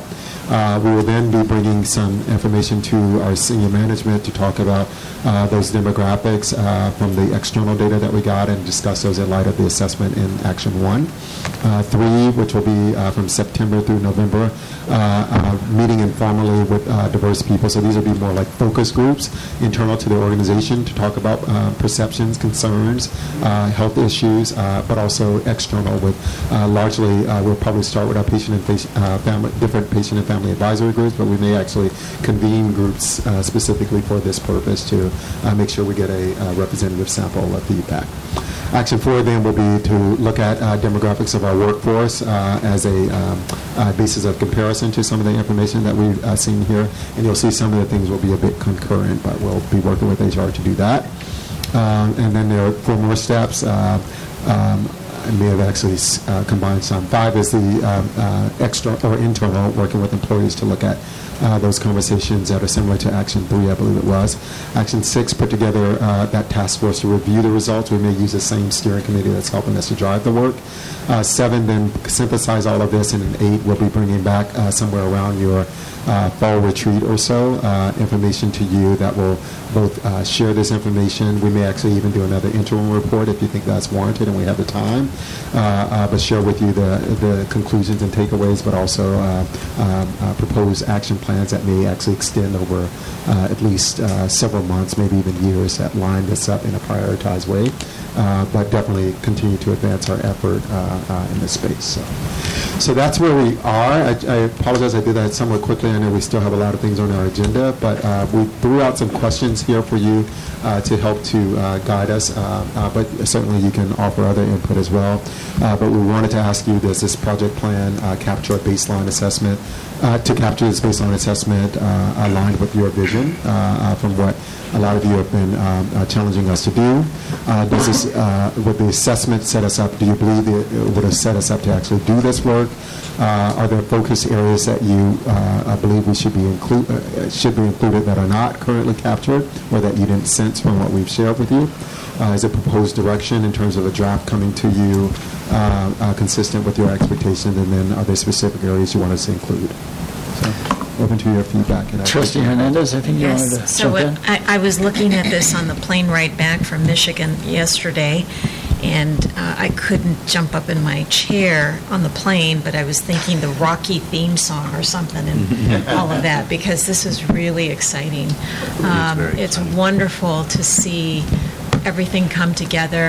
Um, I want to talk to Henry a little bit after the meeting today, if I can, uh, because a lot of the material here aligns really well with what my firm has done historically around the inclusion scorecard for population health. Um, what I would just offer is that I think what you've built is the right framework, because all of the pieces are represented in the literature on what a health equity playbook should be. The one additional lens through which we need to look at this is, once we begin to analyze data, let's say we find that there are disparities in outcomes around a specific issue. Uh, it could be diabetes, it could be heart disease, it could be any number of things. I think that your steering committee or your internal um, task force has to also look at how this is actually going to address that. Mm-hmm. And so you've, you're laying the framework, you're laying the, the uh, basis on which you can respond to that. But there also has to be an awareness of where those disparities may exist and target that. So um, in my presentation yesterday, one of the things that I learned was a group, uh, another health system, ProMedica, has done a lot of work on hunger and food deserts, and the fact that uh, yes, they're doing some amazing things, because as they looked at um, outcomes related to diabetes and other things, they found disparities, and so then that prompted the development of an entire plan on how to address uh, uh, food insecurity. So we also have to be willing to use Um, the I C D ten Z codes now that are on the social determinants, mm-hmm. so that when we ask patients, when we do intake, we'll be able to begin identifying those disparities or where we need to maybe focus more of our um, you know, attention. So this gives us, I think, um, the uh, ability to respond.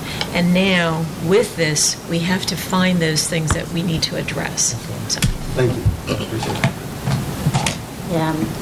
Wait, can I, what's an I Z T? Um, it, it, it's a new um, set of codes that you can use to enter about a patient, and they're not your typical things like, you know, about heart disease or about, they're about hunger, they're about... Social determinants. Yeah, yeah. Social determinants. They're, they're, they're non-billable codes. Right.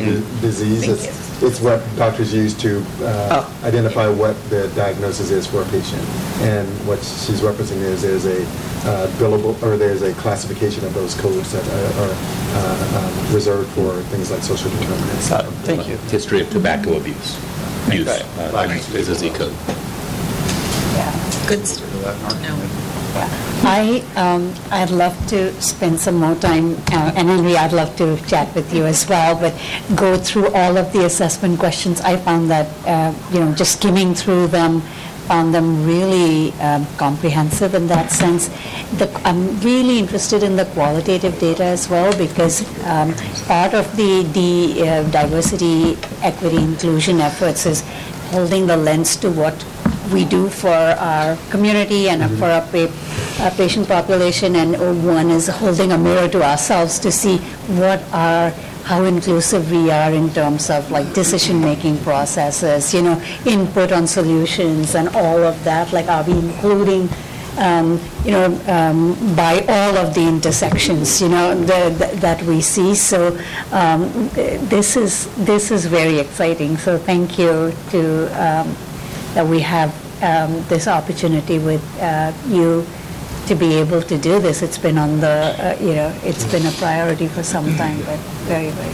I, I have to say, I, I, uh, I thank you for your feedback as well. Uh, we, this has been a, an awakening for me too. Uh, I dare not share publicly, but I uh, will probably talk to you, a couple of you confidentially.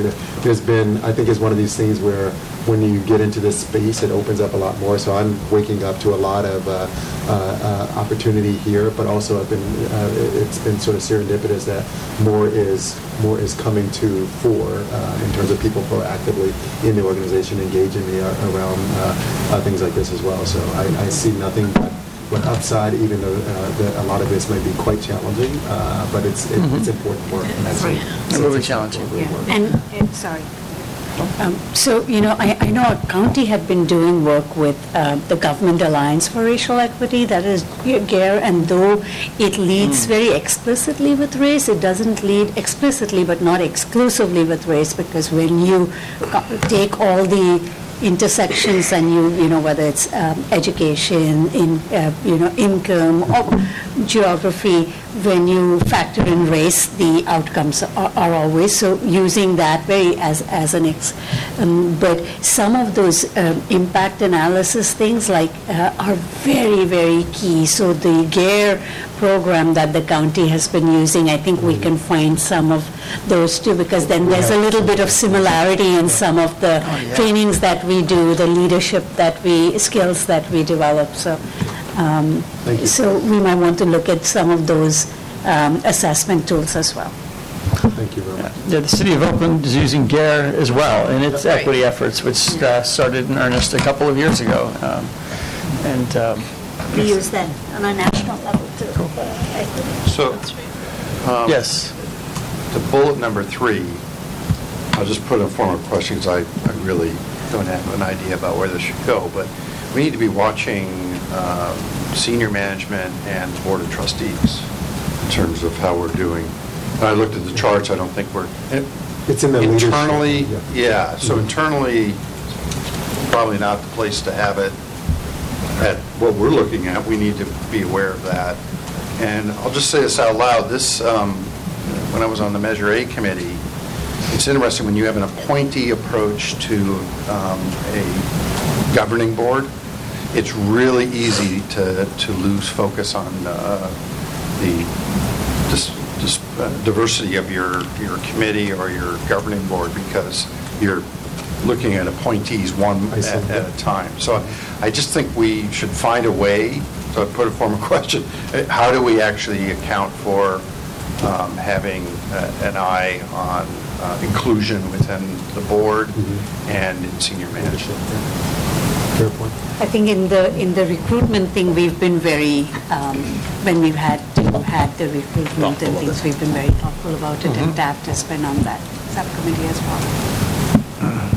Yeah, to be blunt though, my concern is that that process also involves the Board of Supervisors, and I think they share a value for this. Yeah. But yeah. again, it, it could be a process issue, and over time we could lose focus on it. So finding a way to make sure this is Thank you. intentional.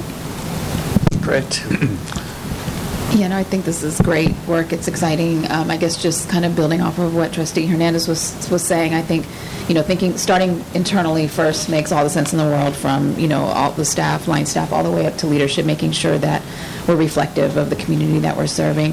Um, but I think having that as a as a framework to then start to do deeper dives into some of the clinical outcomes um, and other um, social outcomes that we may be looking at as an organization, I think is really critical. Um, and so that we are, that we're engaging the community to help us contextualize and understand the data, and so that we're not just looking at spreadsheets and making assumptions about why there's particular disparities, mm-hmm. but that to the extent we've set up uh, patient advisory committees or structure for focus groups, that that becomes the space and sort of the opportunity to hold that space, to have those conversations, to really help us interpret better so that our response can be um, more rooted. Yeah. That, that level of understanding. Yeah. Thank you. You might even consider, not just for our system, but for the county as a whole, in partnership with public health, a community health equity council that gives that perspective. Because I think we have to be careful, as um, has been stated very well. It, it's one thing to look at stats and, you know, reports. It's another to hear the lived experience that people have. And so that becomes a much harder Um, thing to do consistently, but having some sort of a, a, a mechanism like that shared between us and, say, public health might be helpful. It takes time, but it has value. Yeah. Okay. Well, we thank you for the feedback. I, I'm sorry, I didn't mean to cut off. I no, no, respect no. your time. Um, thank you for the feedback. We will we will continue to bring you forward, and I, uh, um, yeah, we will more than happily make Henry available to you. Uh, Adrian was sitting next to him, but I guess he did he have to leave. Uh, I was going to introduce, we have, so the, for the first time, I'm happy to say, um, we also have an administrative uh, uh, um, fellow uh, for the organization, a young man who will be with us for eighteen months. He came to us from uh, Duke, uh, Raleigh, Duke, uh, uh, I should know this, I haven't gone to Duke. Um, but Adrian Lewis uh, is going to be with us for eighteen months, and we uh, uh, work with the National Center for Healthcare Leadership through their uh, um, uh, national um, Uh, system of administrative residencies around the country, and, and, and starting one. So we'll see how this pilot goes. Uh, we're excited. Uh, and also, again, uh, kudos and thanks to um, uh, Lisa Marie May and, uh, and Soarian for leading this effort as well. So you'll hear more about Adrian, where he's doing his round now. We're going to have him busy, and may end up having to take up uh, where, Adrian, uh, where, where Henry leaves off when he goes back to school. So thank Great. you very much. Thank you. All right, F two, status of the fiscal year twenty twenty operating and capital budgets. Um, wow, so um, we don't have a budget. That's our status. Uh, as, as stated earlier, we want to have one by the end of August. Um, I know the staff is doing a lot of work with uh, with directors and, and, and really drilling down and looking for savings. I think um, there's... Uh, uh, I think there's a lot of movement going on, and, and we and I, I really think that, uh, as I said earlier, um, we need to honor the commitment and bring forward um, both a budget and some requests to the county um, about about where we're going with this.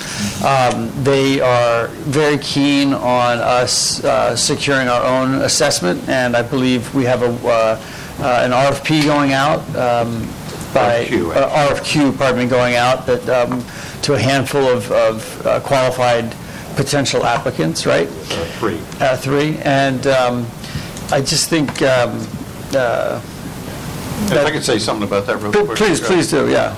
Th- thank you. So uh, this relates to, um, well, I, I think a lot of stakeholders who have suggested, uh, internal and external stakeholders, has suggested that we um, hire uh, financial consultant who can help us look at, again, back to that the comments I had about the sort of the micro um, economics of, of our system. Uh, look at uh, revenue collection, look at um, where we're, how we're doing with uh, expense control and so forth, um, as well as some of the bigger questions around um, our relation, how we're organized, how we're governed, our relationship with the county, uh, the uh, debt relationship we have with the county, the way that works, having someone look at that objectively, give us some feedback about where we, we fit.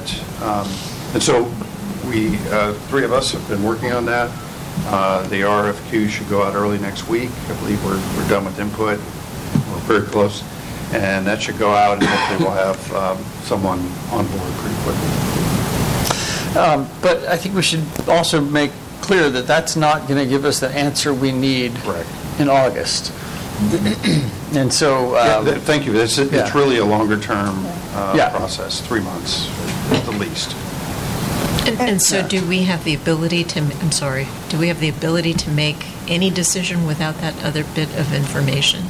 If you're wanting to make the decision in August, I'm, I'm just going to... We have to. Mm. Yeah, I mean, and I think that... Um, okay, so unless it's written by a tax code, then I'm really going to doubt that. I mean, why August? Why, why do we have to do that? If, if, if, well, we're, I mean, we're, we, we're supposed to have a budget by um, June thirtieth, um, and... Um, We don't.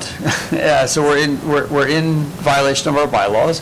Uh, we're we're into the new fiscal year, and decisions have to be made, uh, and we have to um, we have to know what needs to be done in order to to do it in a timely manner. So even when we were when staff presented those more draconian cuts to us um, it, that were delayed until January. Um, There's a huge process that has to go into a, into motion to make those cuts, and for this Bielenson hearings and things like that. And of course, we, we really don't want to end service lines, and and um, but we we, we can't. Uh, we we need to keep this conversation active, and we need to. Uh, I mean, I'll, I'll say right now. I, I mean, it, it's pretty obvious to me that we will be asking the county to um, uh, relax the net negative balance, uh, at least temporarily, uh, which gives us some room, but it doesn't solve the structural deficit. Uh, it doesn't solve the potential reimbursement problems that that we're facing. Um, we don't know what's going to happen with um, uh, with the waiver and things like that, with DISH, um, but um, we. we We have to come up with something. I know there's, there's some good work being done around um, uh, mental health, uh, behavioral health, and, and reimbursements. Um, I know there's some work being done around um, with the public uh, California public hospitals. Yes. Um, and I don't know if you want to speak to that today or not. I'd be happy to. Yeah, yeah but yeah. we we can't just not have a budget, um, and. Um, I think the supervisors that we're meeting with are very interested in what else we come up with. They're very dedicated to this system. Um, and so we've got this short-term crisis, and we have a long-term problem. And we have to address both at the same time. Is there a part of this scope that is addressing the short-term crisis, or is it all about the long-term? Uh, that we, we, A little bit louder. I think the short answer is no, because of the timing. You know, we have to go through a process to select uh, a consultant, and uh, there's no process that is reasonable that would have that person on board uh, tomorrow. Um, we have a really quick process. The three of us are going to be available to, to make a selection and make a recommendation to to, to the board. But it, yeah, I, I, I just don't think it's realistic. And I'll say this, too, just to add to, to uh, what our board president just shared. I think it's it's um, tempting to think that there's a silver bullet somewhere. There's not. We're in a uh, bigger context here, uh, around bigger context in terms of the health of public hospitals. And uh, we, we are going to have to deal with that and... simultaneously try to figure out if we can squeeze out more revenue and expenses over time um, as the situation gets worse. I don't think we have the luxury of, I, I'll just say this, I mean, the, the, the the paradox is the longer we wait to take tough action, very difficult action no one here wants to take, the worse it gets, because then you have to, your cuts have to be larger um, the, the, the more you wait. I guess the point of my question was just in the interest of sort of like transparency and managing expectations just for ourselves and with our partners. We have three consultants that are going to be retained to assist Uh, well, assist one, one, two one consultant. One with oh, us. Oh, I'm sorry. Thank two you. are on board already. Sorry. Right. The, the, the, one the with board supervisors and, and the uh, uh, auditor have already got their folks in place. They're already doing their work. Right. Correct? Uh, so the auditor, um, my last communication with her yesterday was that the uh, M G O will be reaching out to us this week. Yeah. Uh, so they haven't reached out to us yet, but this week. And so I guess my question is about us as a as a board of trustees. Is is there any of this that we think is going to assist us with our process with the immediate crisis and decision making, or not? If if they are ahead, I mean, I hope the county. We'll I think we, that, that, I think that we know the answer to that. There was a report out, and maybe one of the trustees who was at the health committee could report on this, but I, my understanding is that the uh, consultant that the county has retained is not going to be ready in, within a month to provide information. Is that correct? No, and, they, and at the Monday meeting they said that they, um, Colleen Shaw did reported that they had not been able to They had not received any information from A H S, um, whether or not the, that was coming from the consultant from Toyon or not, but um, it, it it was presented a little bit differently. That it was. I mean, it was presented just a little it, bit differently, and I can share the report. Most people, um, Terry sent out the the agenda and the attachments, I think, so you can see it in there, but it was. Maybe we should let staff present it a little bit differently. Yeah, I, w- I wasn't there. I appreciate you sharing that. Uh, we did have staff there, and I, I got a debrief on it. Uh, uh, Colleen, uh, the same report that Terry shared with you all, she did share with me. So, I don't know if your mic's Sorry. just not working. I, I, yeah, oh, there it is. No, I really have to. I'm using just, not that bad. So yeah, soft spoken. It's Sorry just, about that. Yeah, I'm a loudmouth, and my mic's great. I have never been called soft spoken. Thank you. Um, uh, so, uh, yeah. Um, I did take a slight issue with the report, but I will share from what I understood. Uh, what, so this is the first uh, group uh, that is sort of out of the gate is Toyon.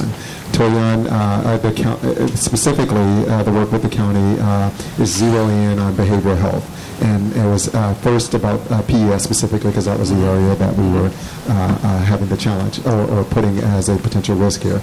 Um, back in late May, I guess M S, um, Sanford State Bargaining, that's accurate. The county asked us for additional data. Uh, as we said, that, that contribution and margin analysis we were done was a rough order of magnitude, but we were continuing our analysis. So by the end of June, June twenty-fifth to be specific, we finished the deeper dive and we provided that data to the county. Uh, who then provided it to Toyon.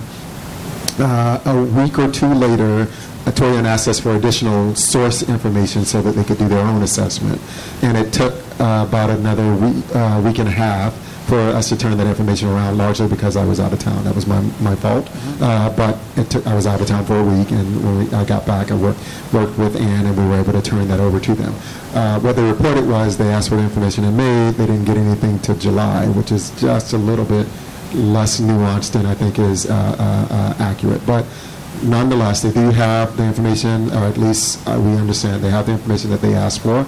But we're doing that analysis so that then what we believe, and in fact, when we turn it over to them in, uh, or the additional data in July, part of the reason it took a little bit more time too is we extrapolated beyond P E S and did all of psych.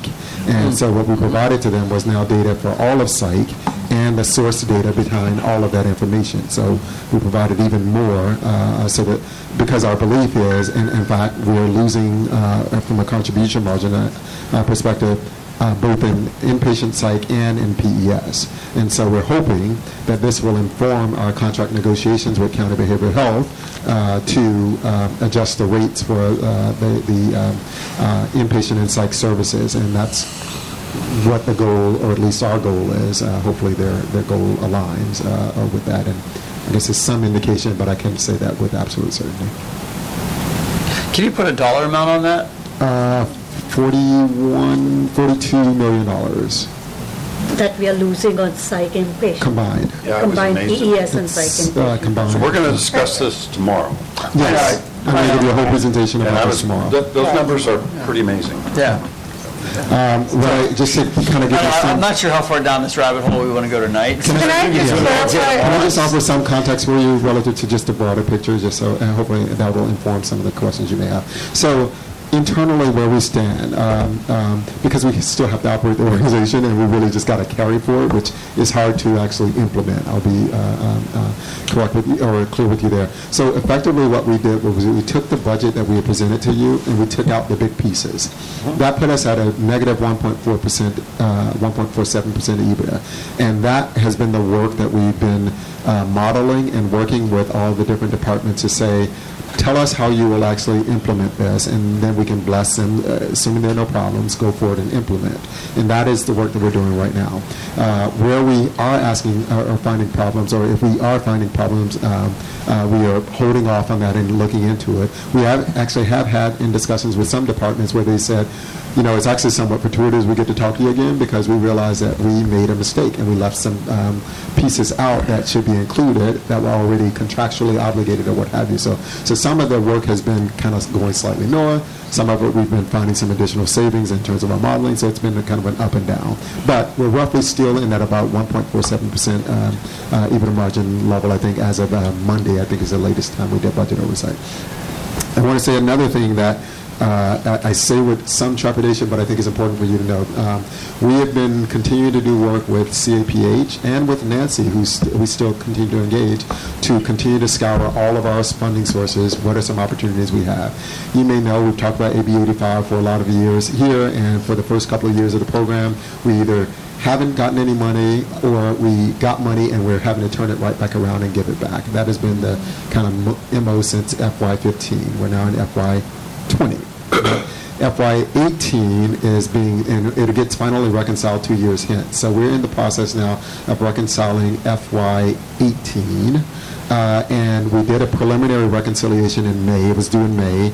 And it suggested that uh, uh, we were going to have the same experience, that it would be zero dollars again.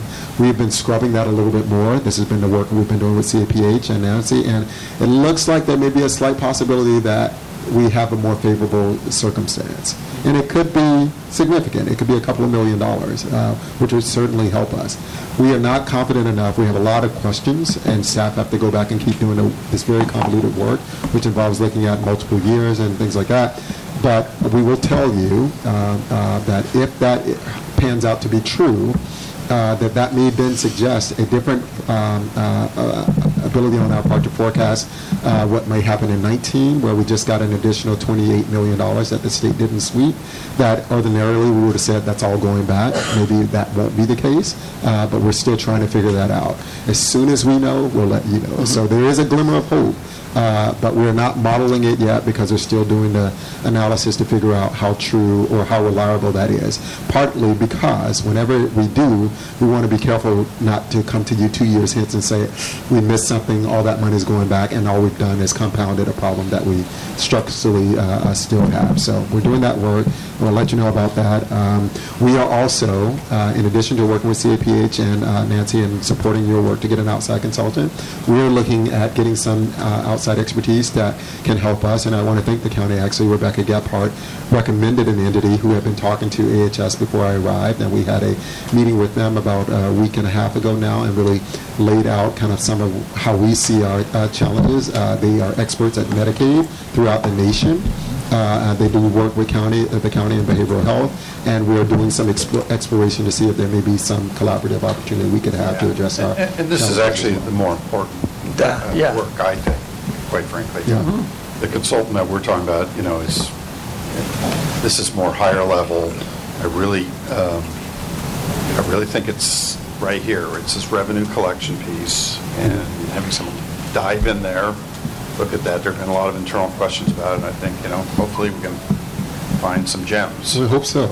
We hope so. So, so that's where we are, and uh, you know, as, as I said, as soon as we know, if we, and I, I want to really uh, calibrate this, uh, depending on how uh, um, optimistic we can get with some degree of certainty the impact of uh, both now figuring out that there's an opportunity from F Y eighteen A B eighty-five to then extrapolating that to nineteen and twenty, which in this year twenty we're going to get about forty-six point seven million dollars because the state is not sweeping any of it from the county, and that's generally about the amount that the county uh, funds for uh, public health uh, through this um, um, nineteen ninety-one realignment piece. Well, I'm sorry, through healthcare services, not uh, public health. Uh, we were, uh, there's a potential if we if this all looks right that we may actually be able to forecast that we can keep a significant amount of that money, and that would clearly help out our situation.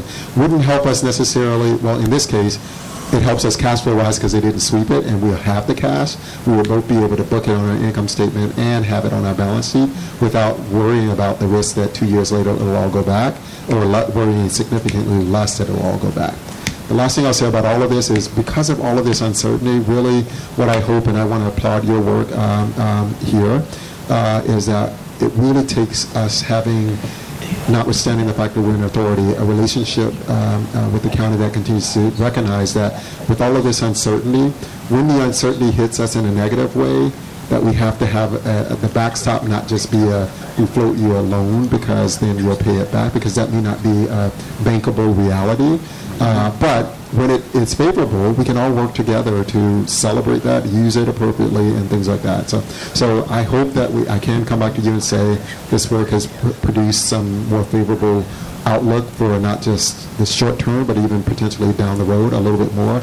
We will, irrespective of any of this, need the first part of what you said. I think that given what we expect with the prior year waiver payments, uh, some other uh, liabilities we have with some prior year uh, physician uh, payments that uh, looks like we may have to pay back some forty million dollars. These things just pop up, and this is from um, uh, you know these things just pop up here and there, and this is from two thousand six to two thousand thirteen.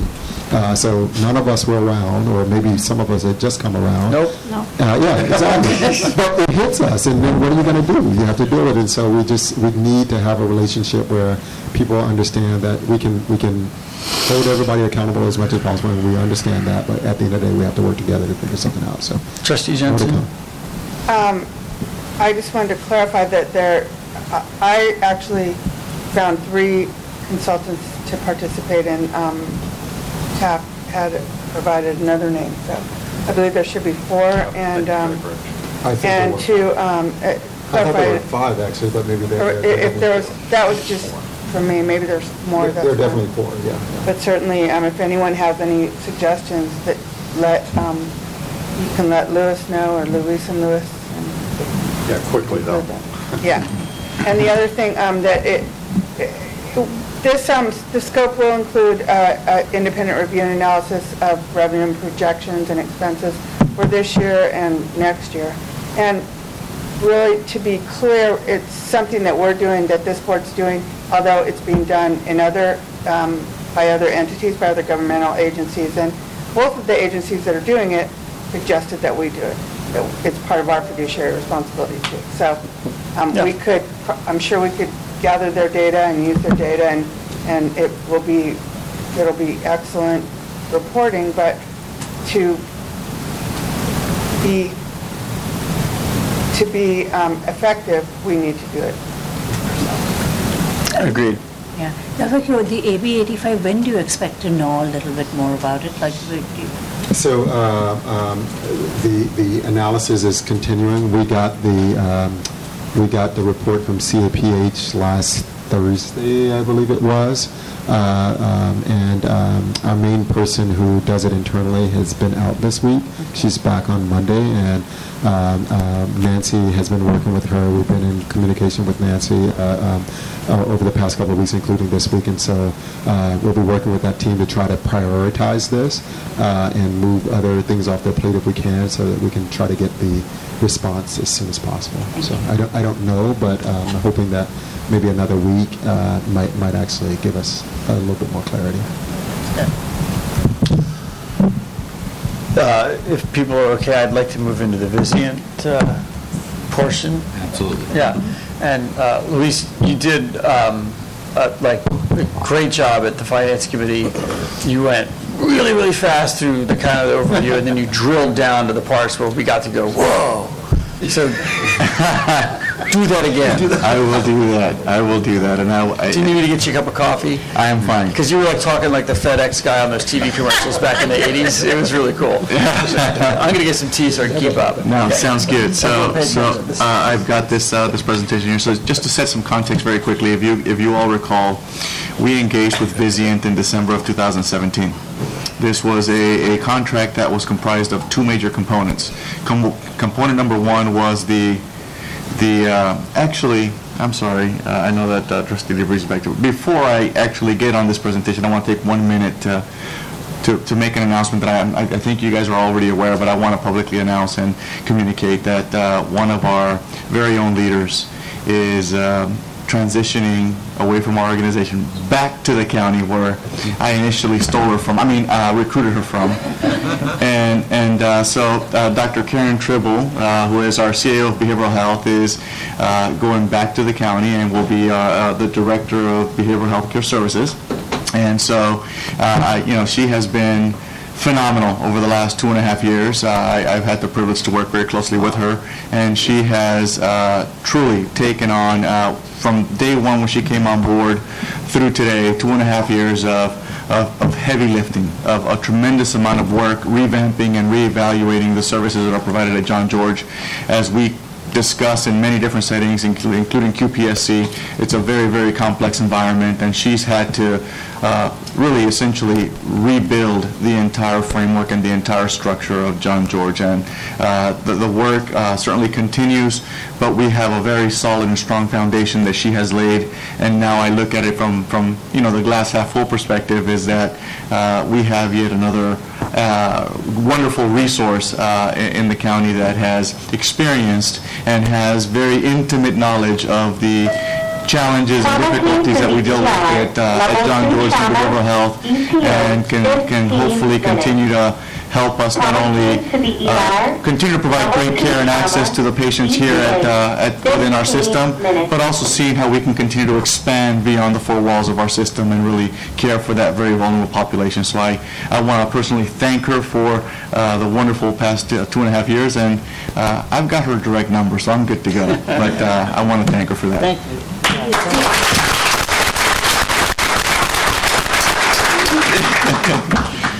So uh, that said, uh, uh, transitioning to, to, as I was mentioning, so the Vizient uh, contract, those two components. Component number one was the G P O, or the Group Purchasing Organization, which is what we're leveraging to manage all of our contracts for our supply spend. The second component was a suite of analytical tools that were intended to provide us with greater clarity and visibility into our operations. And so there's, there was a variety of tools, and so we're going to kind of quickly go through all those here. So this was my retrospective review of kind of giving you an update of how we're progressing and how we're m- moving forward with those tools. But before I did that, I I wanted to link this. Uh, uh, Trustee Bouquet in, in his meetings, and he actually referenced it in his update or report from last month, he shared an article. And those five points that he mentioned are, are listed here. And this gives you a sense of how we, as an organization, uh, operate and, and, and manage uh, you know, day-to-day activities to make sure that we're being fiscally responsible. And so there's a tremendous amount of work. And so, you know, we started fiscal year nineteen with a thirty million dollars deficit. There was a, you know, we, we had identified an, uh, a challenge uh, within our, our calculations, and so we had this structural deficit. That doesn't resolve itself, or it doesn't happen by coincidence. It's tremendous work and effort put in by the staff to really drive, you know, that performance, and doing so in these various areas here uh, as we're looking at not cutting support staff, but making sure that we have the appropriate skill mix, uh, under-investing in space or managing our space utilization. And so we've done a lot of work in our clinic space where we've moved clinics from one location to another to improve access, things of that nature, equally with our operating rooms. And we heard Doctor Ingenio made a comment uh, earlier, but we're working through all those things. What makes the most sense? How do we leverage the various assets that we have within the organization to make sure that we can provide those services in the right place at the right time? And so So we're looking at shifting and moving certain procedures from Highland to San Leandro, so then we can decompress Highland and, and perform other more complex procedures here because of the uh, variety of services that we provide, and so, so on and so forth. So great, great work in those areas. Focusing on, on, on procurement pricing. If you recall, part of the Vizient contract under the G P O was that we had a guaranteed savings of seven point seven eight million dollars. That was all driven off of our supply spend. Well, last year, and, and after one full year of their performance, they exceeded their initial target for that one year, and we we were over six million dollars. So they're easily going to uh, surpass, we collectively as partners are going to surpass this seven million dollars target. Uh, maximizing patient throughput, we talk about that all the time. And I'm glad to hear in some of the reports earlier today that we're we're starting to see the fruits of that labor. And it's evidenced by what we're seeing in our data and the performance of the organization. We have not experienced the number of surge events or, you know, uh, uh, surge capacity events over the last couple months as we were previously.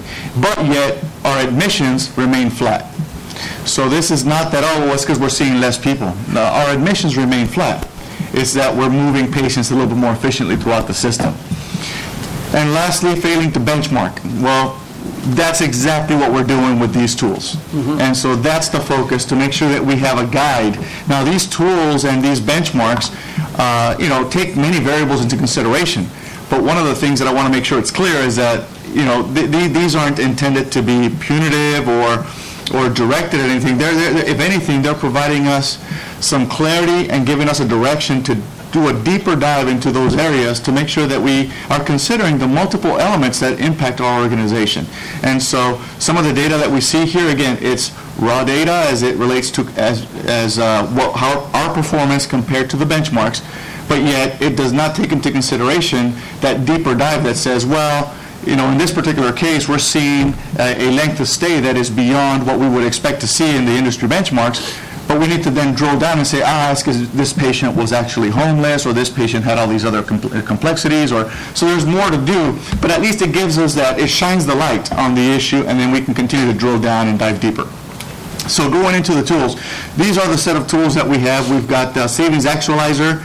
That is the tool that is leveraging and looking at all of our contracts. So we have contracts under with Vizient, with, with all of our suppliers, and this is looking at making sure that we're in the right tier, that based on our supply spend, we make adjustments to that, and if we are, are consolidating or standardizing across our sites and our spend goes up in that category, the tier then improves, and so this system allows us to make sure that we stay on top of that and that we don't have any missed opportunities.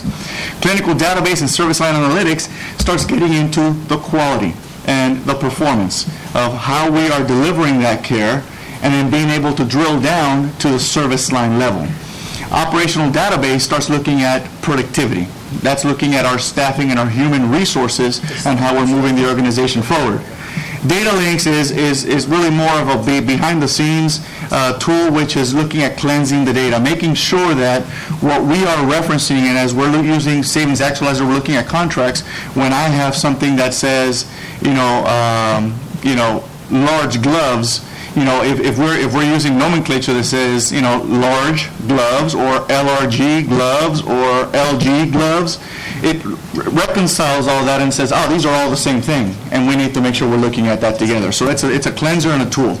The procedural analytics then takes us down to the detailed level by procedure, by A P D R G, by provider, by service line. I mean, it really drills down to the lowest level.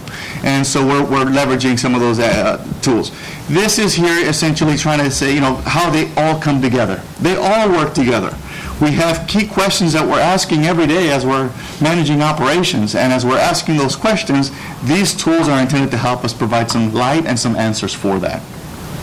So where are we at as an organization? Uh, what's in green is has already been implemented. Those in yellow are in progress. Uh, and in red, uh, we have one, and it's not because we've failed to do anything. It's that's largely dependent on our, our, our go live with Epic. Once we go live with Epic, then we'll have access to certain data that allows us to get down to that granular level. In all the other areas, the only two that we have in yellow, it's only, again, because we were able to do this at some of our facilities, not all of them, due to data access issues. And so once we go live with Epic, that really does, you know, that's a barrier that goes away, and we'll have much more uh, information to work with. So just to give you a sense of the comparison, and you have this in your in your reports, but just what I want to highlight here is that there are various categories of compare groups. You know, so we want to make sure that there's fidelity, that there's trust and confidence in the data that we're doing, that we're using and comparing against. You have different cohorts of groups. So you have community groups. Yeah. So we have community hospitals, we have academic medical centers, we have complex medical centers, we have large complex medical centers. And so we, based on the comparison, based on those statistics that we have there, we fall into the category of complex care hospitals. And so I, I want to jump in here really quick. When we were meeting with Supervisor Chan, she asked about this, um, and I just passed this on to her staff. So we are being compared to other apples, um, and, and I just... Absolutely. Because yeah, so, later in, you'll see data that is shocking, and it's compared to similar systems. Exactly. One, so, one, so, one, of the, one of the questions I mm-hmm. have here before we move on is, when you get to that other slide, is there any is there any adjustment made for the, you know, cost of living variables? You know, like, for instance, Southern California pays substantially lower wages than Northern California. Absolutely. Okay. So that is part of the comparisons, and part of the, when, when you're looking at the data, the data is statistically significant, uh-huh. and the data is also cleansed and normalized to for some of these variables and factors. And so when, what I'm showing here is of this entire cohort of seventy hospitals, seventy plus hospitals, you know, I gave you a list of some that are equally very similar to us in the fact that they're either safety net hospitals or they're part of the uh, America's Essential Hospitals, which is very similar to the population. You know, they, they treat populations very similar to what we uh, encounter every single day. And so that's absolutely correct. Part of the analysis and part of the algorithms that are built into the system when we're doing the comparisons is that they're taking all these different factors into consideration. Specifically, for example, here in California, although some of the hospitals aren't in California, we have nurse staffing ratios. So it normalizes the data to say, well, but you know what, in California, you need to have X many nurses for this particular population. In Washington, you don't. And so they normalize with those. So there's a lot of normalization that happens behind the scenes to make sure that we have as close as possible to an apples-to-apples comparison. Nothing is exact, but they are very, very close. And it makes it meaningful, and it gives us that direction to move forward. Level two, E T A, I have a question.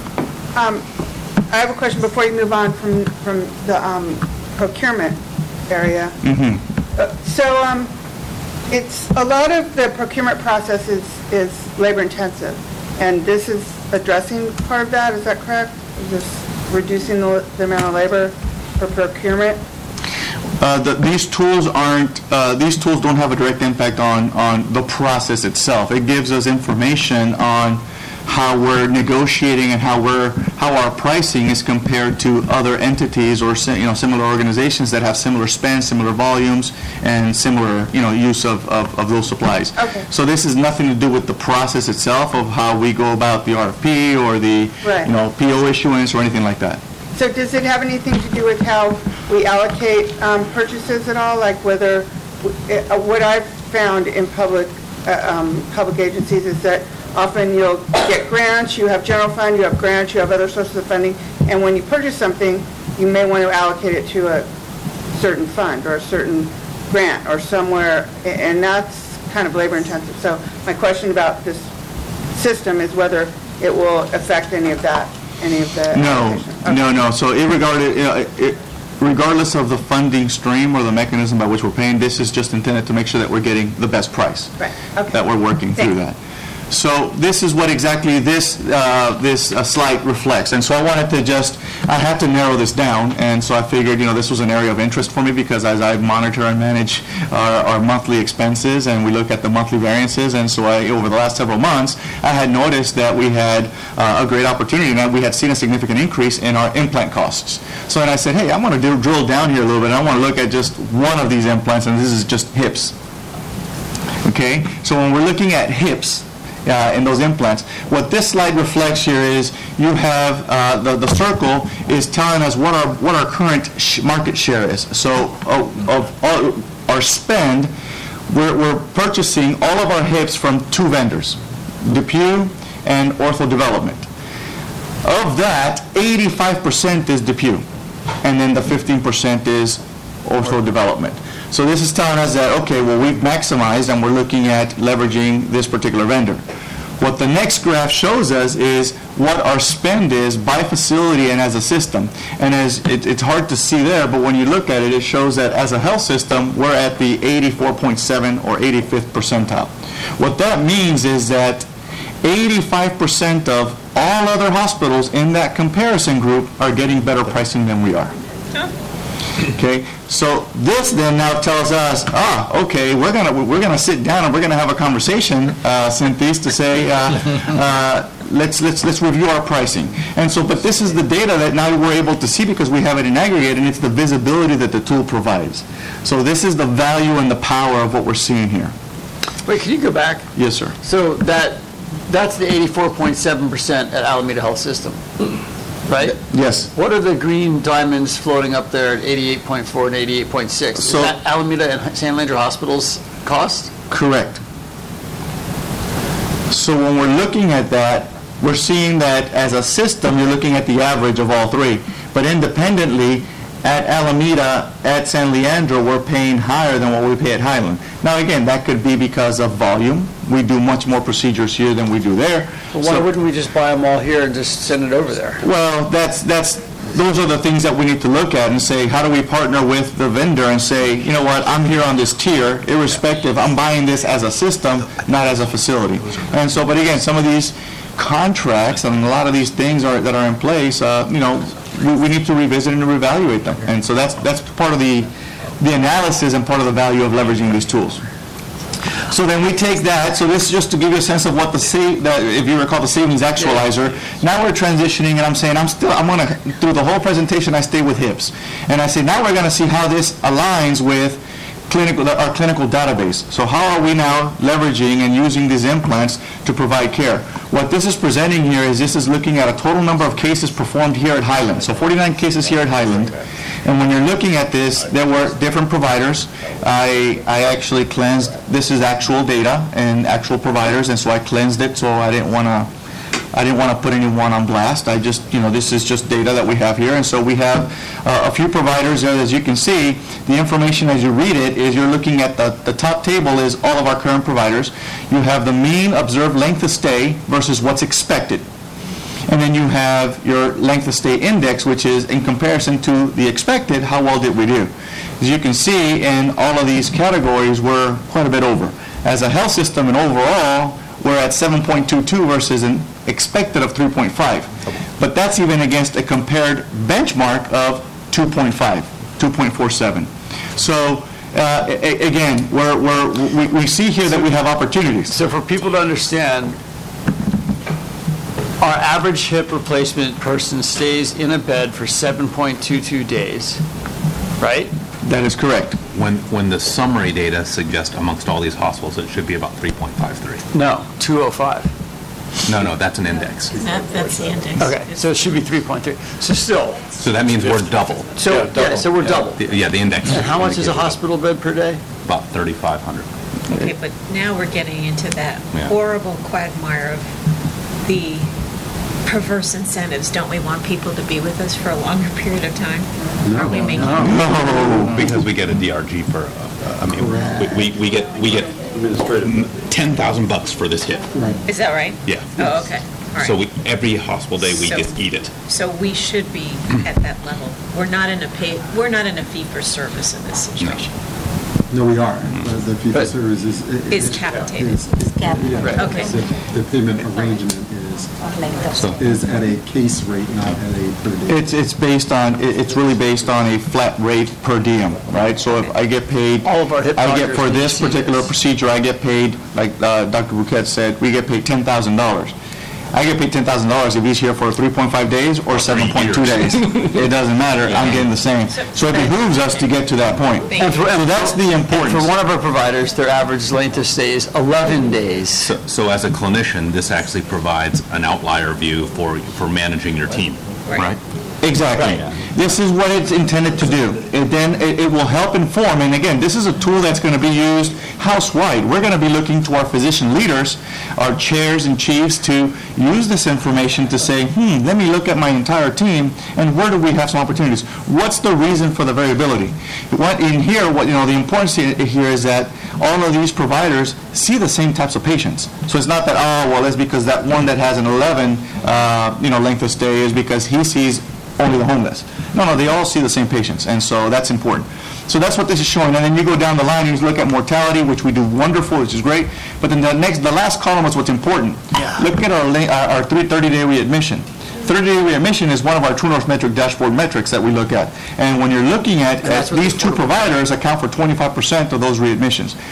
That's concerning. So why is that? And we need to drill down, right? So it's not. It may not be anything that they're doing. It may be that, you know, we need to enhance social work, we need to enhance post-discharge instructions, we need to enhance support, those types of things, right? So there's a lot, but again, it gives you the information.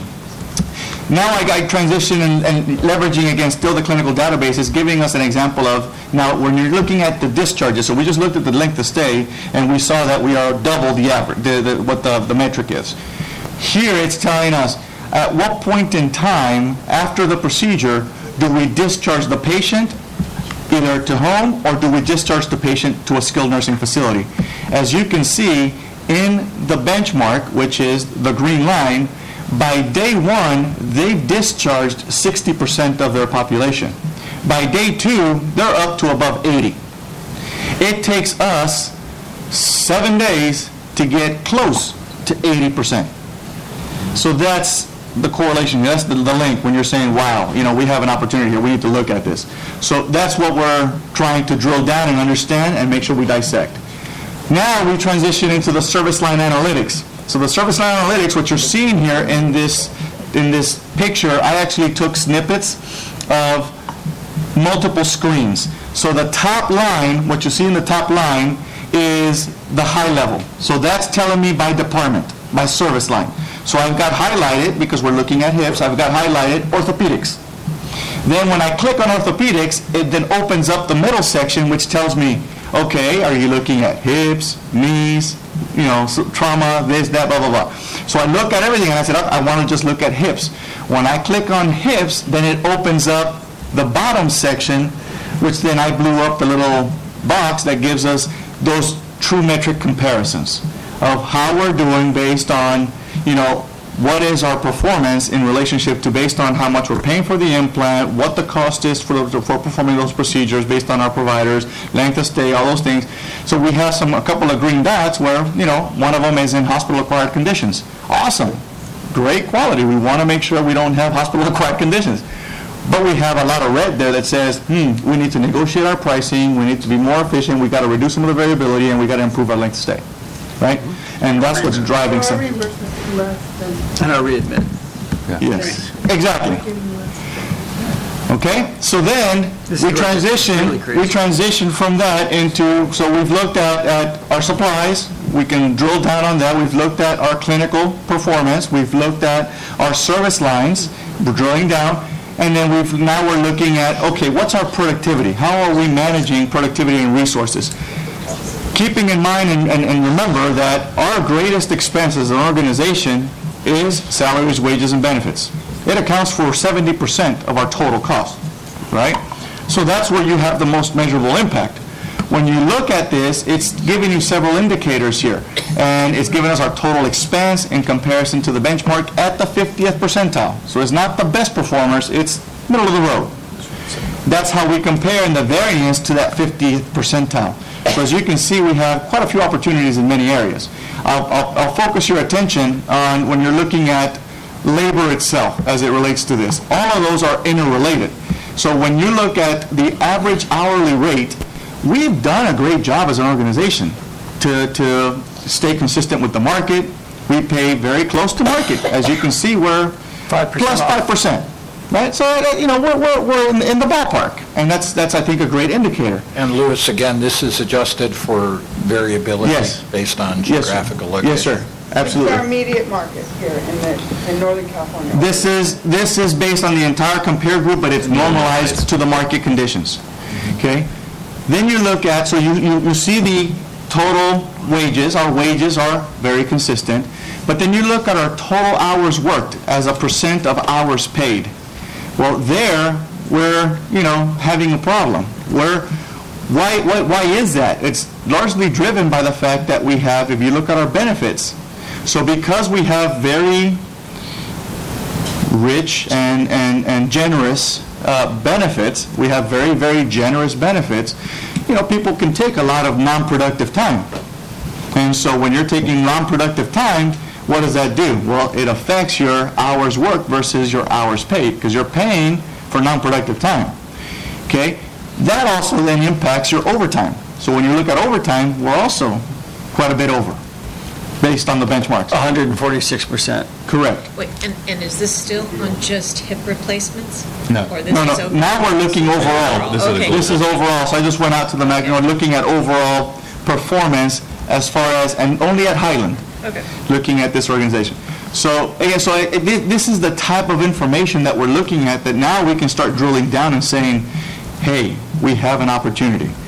We need to look at our productivity. We need to look at how we're managing uh, our, you know, our activities, how we're looking at service lines. It will help us make informed decisions on, do we want to continue to focus efforts on this service line, or do we want to now focus on this service line, or what are the opportunities to either increase, improve, or modify?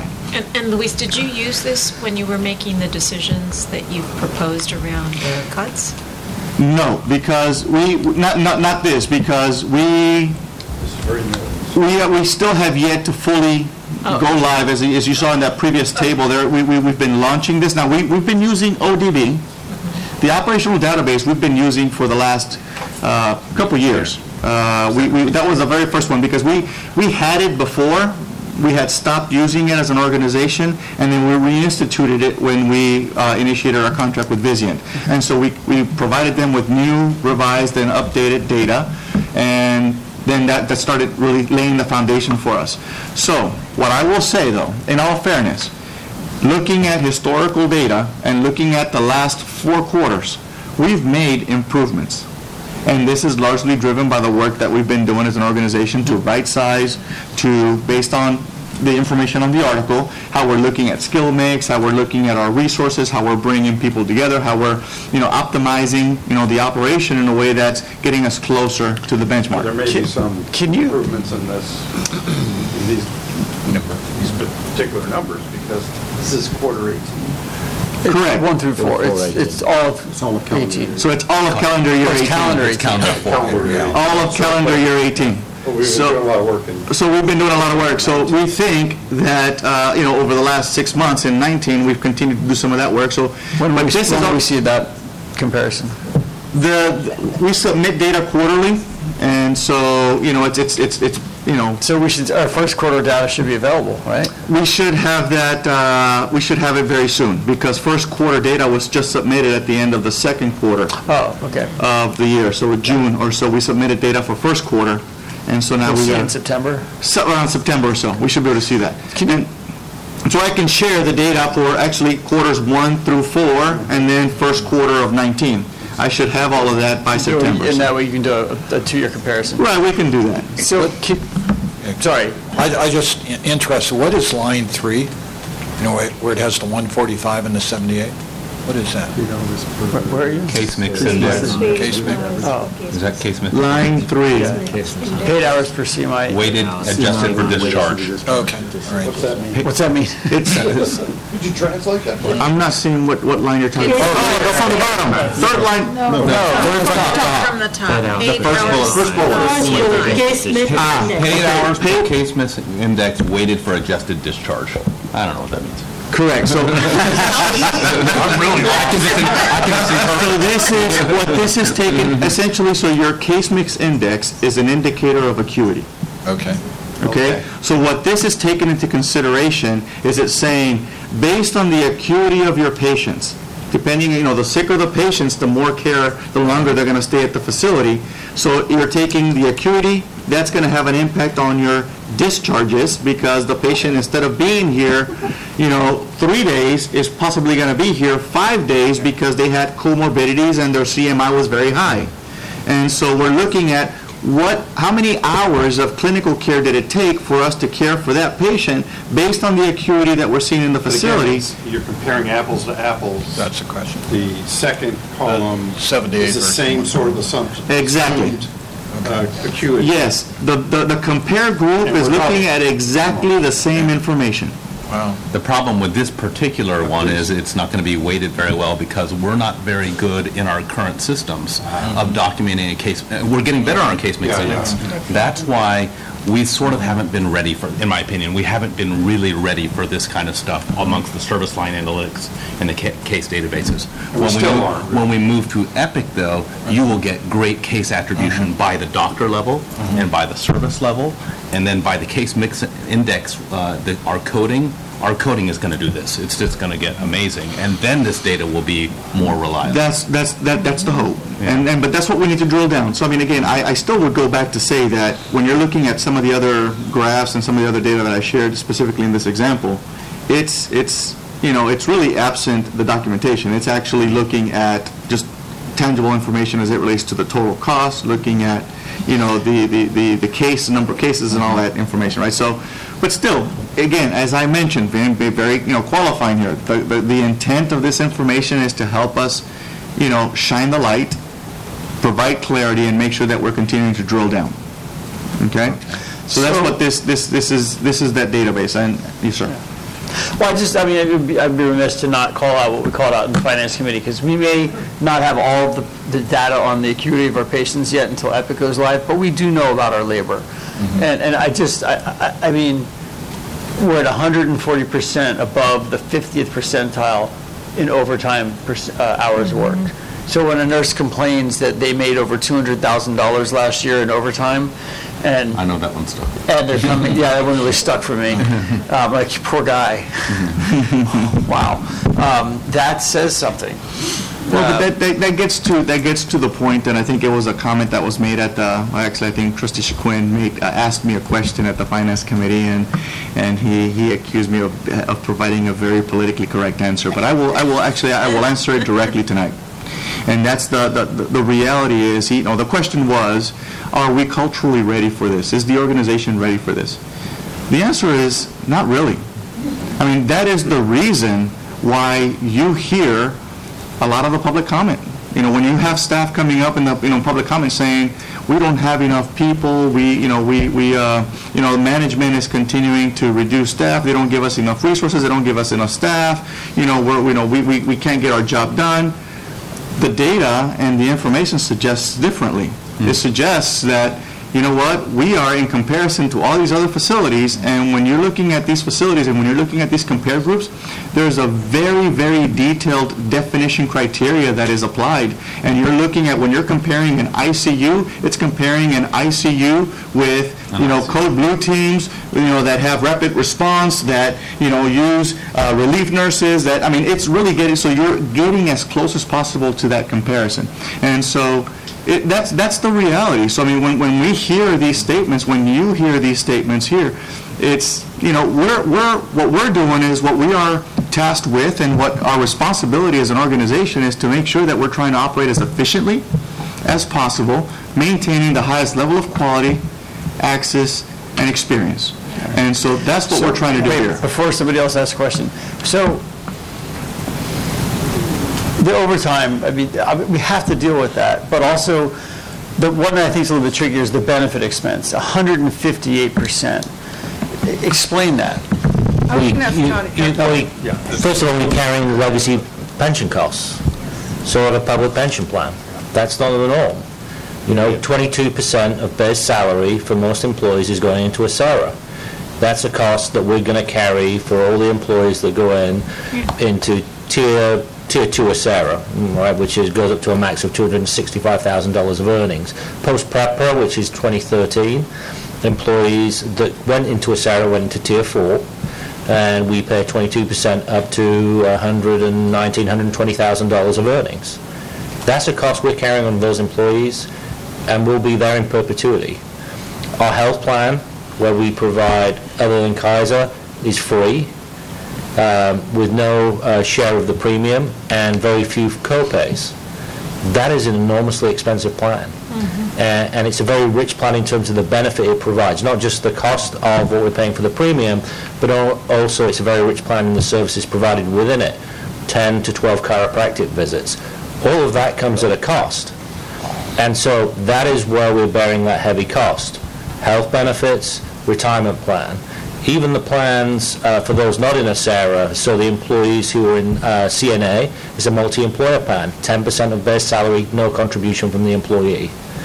Those are the things that are adding up there, plus the health plan, dental plans that we provide for our employees. And, and if I could add, if you go back and look at the, the budget that we had in front of us before we pulled back, and you look at expenses, uh, those costs that we're talking about right now, salaries and benefits, those are where there's out-of-control costs over time. I mean, compared to what's happening on the revenue side, it's really stark. We have increases, incredible increases on seventy percent of our, our budget, mm-hmm. and revenue that is decreasing at the same time. So it's sort of a simple way to go right at where our pain point is. Yeah, I guess, you know, I'll make a similar comment that I did before, is that wanting to go a little deeper, and I know that this sets mm-hmm. us up to do that, but, you know, does the fact that we provide these things translate into uh, better retention, employee retention rates, or lower turnover rates? Those things have a cost to them. So are those benchmarks that we can, you know, that we can look at as well, um, just to kind of go a little deeper. I, I, obviously, I mean, to me, with the overtime issue, I mean, we have to be talking about operational efficiency and staffing levels and making sure those are tight. I mean, I think that we knew that, you know, already. Um, but I would just like to know more about, you know, go a little deeper on, on contextualizing this. Um, the second part would be, you know, really on the savings actualizer piece. Um, which is a really exciting tool, and I also want to be careful that we're making sure that we're distinguishing between supplies that we're purchasing, that we just need the lowest cost to get the job done, versus uh, you know, implants and things that are specialty items that we actually recoup or we are able to bill for. And so just, you know, also wanting to get the little bit of the, the nuance there. For sure.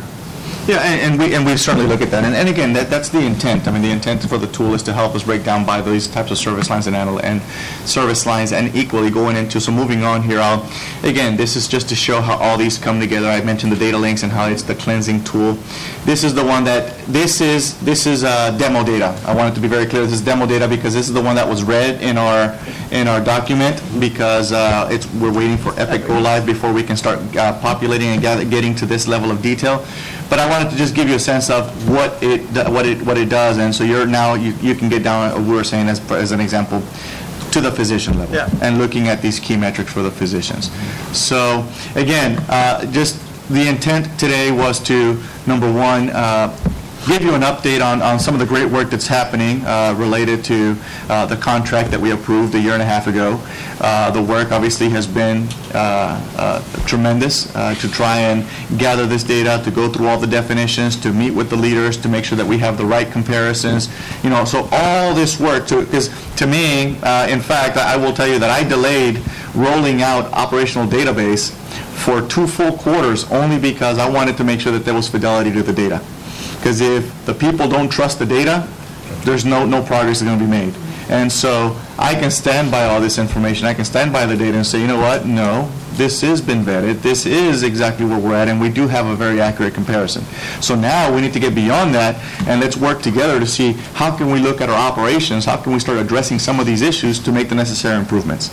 And so we're, we're getting there. And so once we go live with Epic, we'll have even more information, and we'll be much more robust. But this is what's guiding our performance, and so it ties back to, I think, the conversation that will happen tomorrow, but and back to the beginning of the presentation, the articles. This is what we do. This is operations, and this is how we make things happen to make sure that we manage everything as efficiently as possible to ensure that we can uh, meet our targets and our goals. Yeah, and I think, you know, this is fabulous. And um, this is the what, and then also to use a, a lot of the qualitative data as the how. Uh, in the Q P S C, uh, Doctor Barbaria uh, presented on the ambulatory, um, the call center, mm-hmm. and she spoke about uh, you know the primary care, how they've reduced the time on the uh, you know the abandoned calls were twenty, twenty-five percent, and now they are five, and how the specialty clinics where um, the same staff would use uh, would handle maybe. Uh, you know, two thousand five hundred calls, now they're doing five thousand. Like, the call numbers have doubled, um, and the wait times are, are, are, they are pretty much the same with the same staff, but the engagement levels, when they said how they were able to get that productivity out of folks too, like they were part of the solution of like, we should call at this time, or this is the time we get more feedback. So I think it's a lot of things that also go into like, Um, it, but this is this really drills gives you a chance to snapshot and look at where the pain points are or where the hot spots are, and then drill down into like what might we do to uh, do that, including the, with labor being so high, how do we use our workforce? Yeah, uh, Professor Hernandez. Um, so when I look at all of this, and thank you so much, this is fabulous. Um, Can't quite hear you. Thank you so much. This is really fabulous. I really appreciate this presentation. It gives me a lot of hope about getting to a place where you can really look at the data making for better decisions about how to be more efficient, how to be more effective. Um, it does represent a significant culture shift. And you mentioned a moment ago, are people going to be ready for this? And I don't want to underestimate that because, um, and Tony, you know this, I, I think this is going to take an enormously um, clever and well thought out strategy around how to make this palatable so that people understand, wow, when I see that I'm performing and, and, and doing these things, um, this is feedback, and feedback is good, and feedback makes you grow, and feedback, you know, makes you a more successful person. It's good stuff. It's not bad. It's how it's going to be presented that I think we have to be really careful of. So some kind of a campaign, you know, even like what you did with Sapphire, naming it what you did and all of that. That's the same thing that I believe you're going to have to try and craft for this. Otherwise, it, you know, I think that there are some places in the organization where this will be, damn, you know, they got all that data, and now they're coming after me. And that's not yeah. what you want, it's, right? It's you, the difference between being a cl- an instrument of clarity versus being Big Brother. Yes. Mm-hmm. Yeah. Thank you. Yeah. Well, I think if we could implement a, a system to regularly update all of our partners. So I think NUCO are going to want these reports mm-hmm. um, on a regular basis so they can, the doctors, the providers can, can monitor each other. I would think our labor partners would want to see this, uh, would want to see what their benefit costs are, what their hours worked are. Um, and again, not necessarily in a punitive way, but in an informative way. Um, as partners. As partners, exactly, yeah. And um, the sooner the better. Yeah. Liz, can you uh, remind me what the details of the contract with Vizient were? I just can't remember. I'm sure we approved it. But how, how much is this costing Vizient? So these tools, uh, so and again, so this we had we, yeah, we had a we had a three-year contract. The way the, the the way the G P O contract is structured is it there there is there's a cost to the tools, but it is offset by the administrative fees that that that we that we get. So based on all of our purchasing, we get a percentage back of what we spend. Right? There's administrative fees that are paid, and we get a percentage back. Based on that, on those rebates that we receive, it offsets these expenses. The total cost for these tools is like seventy thousand. We get back several hundred thousand in administrative fees.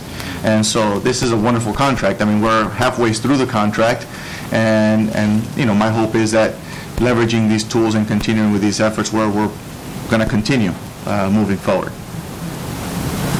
Yeah, I was just going to say one thing I think we need to be mindful of is, you know, especially as we do this sort of like physician head-to-head comparisons and things like that, is, you know, to what extent are we standardized across our sites um, mm-hmm. in terms of like the composition of teams, um, facilities, you know, tools that are available to folks. And so I think this, it's good because it kind of forces us to take a look at that as, and, and not just for a point of comparison, but really to make sure that everyone is maximally equipped, and also that Um, you know, I think in general we're moving towards more team-based care in a lot of settings, and so that it's, you know, obviously physicians are, are leaders uh, of their teams, but it is still a team. And so, you know, be, being able to, I think in terms of the campaign or, you know, kind of the, the rollout, I think it can be a real opportunity to kind of do team building and to not necessarily make it just about Doctor A and Doctor B, but really about these different teams across kind of disparate systems uh, or sites, I guess. Um, and, and an opportunity to see where we can standardize too. Yeah. Thanks. Thank All right. If, if there are no further questions, um, I really appreciate. Um, it made even more sense to me this time than I did two weeks ago. So like, and let's you're keep less going. Politically correct. Maybe that's why. Which is the better, which is the better way. Which is uh, the better I way. think it's. I, I believe we're at the end of our agenda. To, to uh, uh, verbal reports. Um, pardon? The written reports. Yeah. So uh, I guess we're going to um, adjourn to closed session, right? Huh? Which, what? Which we will be uh, really judicious because we'll be together all day tomorrow too. So right. Just a right. few follow-ups, and then we can, unless you have questions, we can. No. Let's go. The board adjourned from closed session at eight fifty-five, and uh, we didn't decide anything.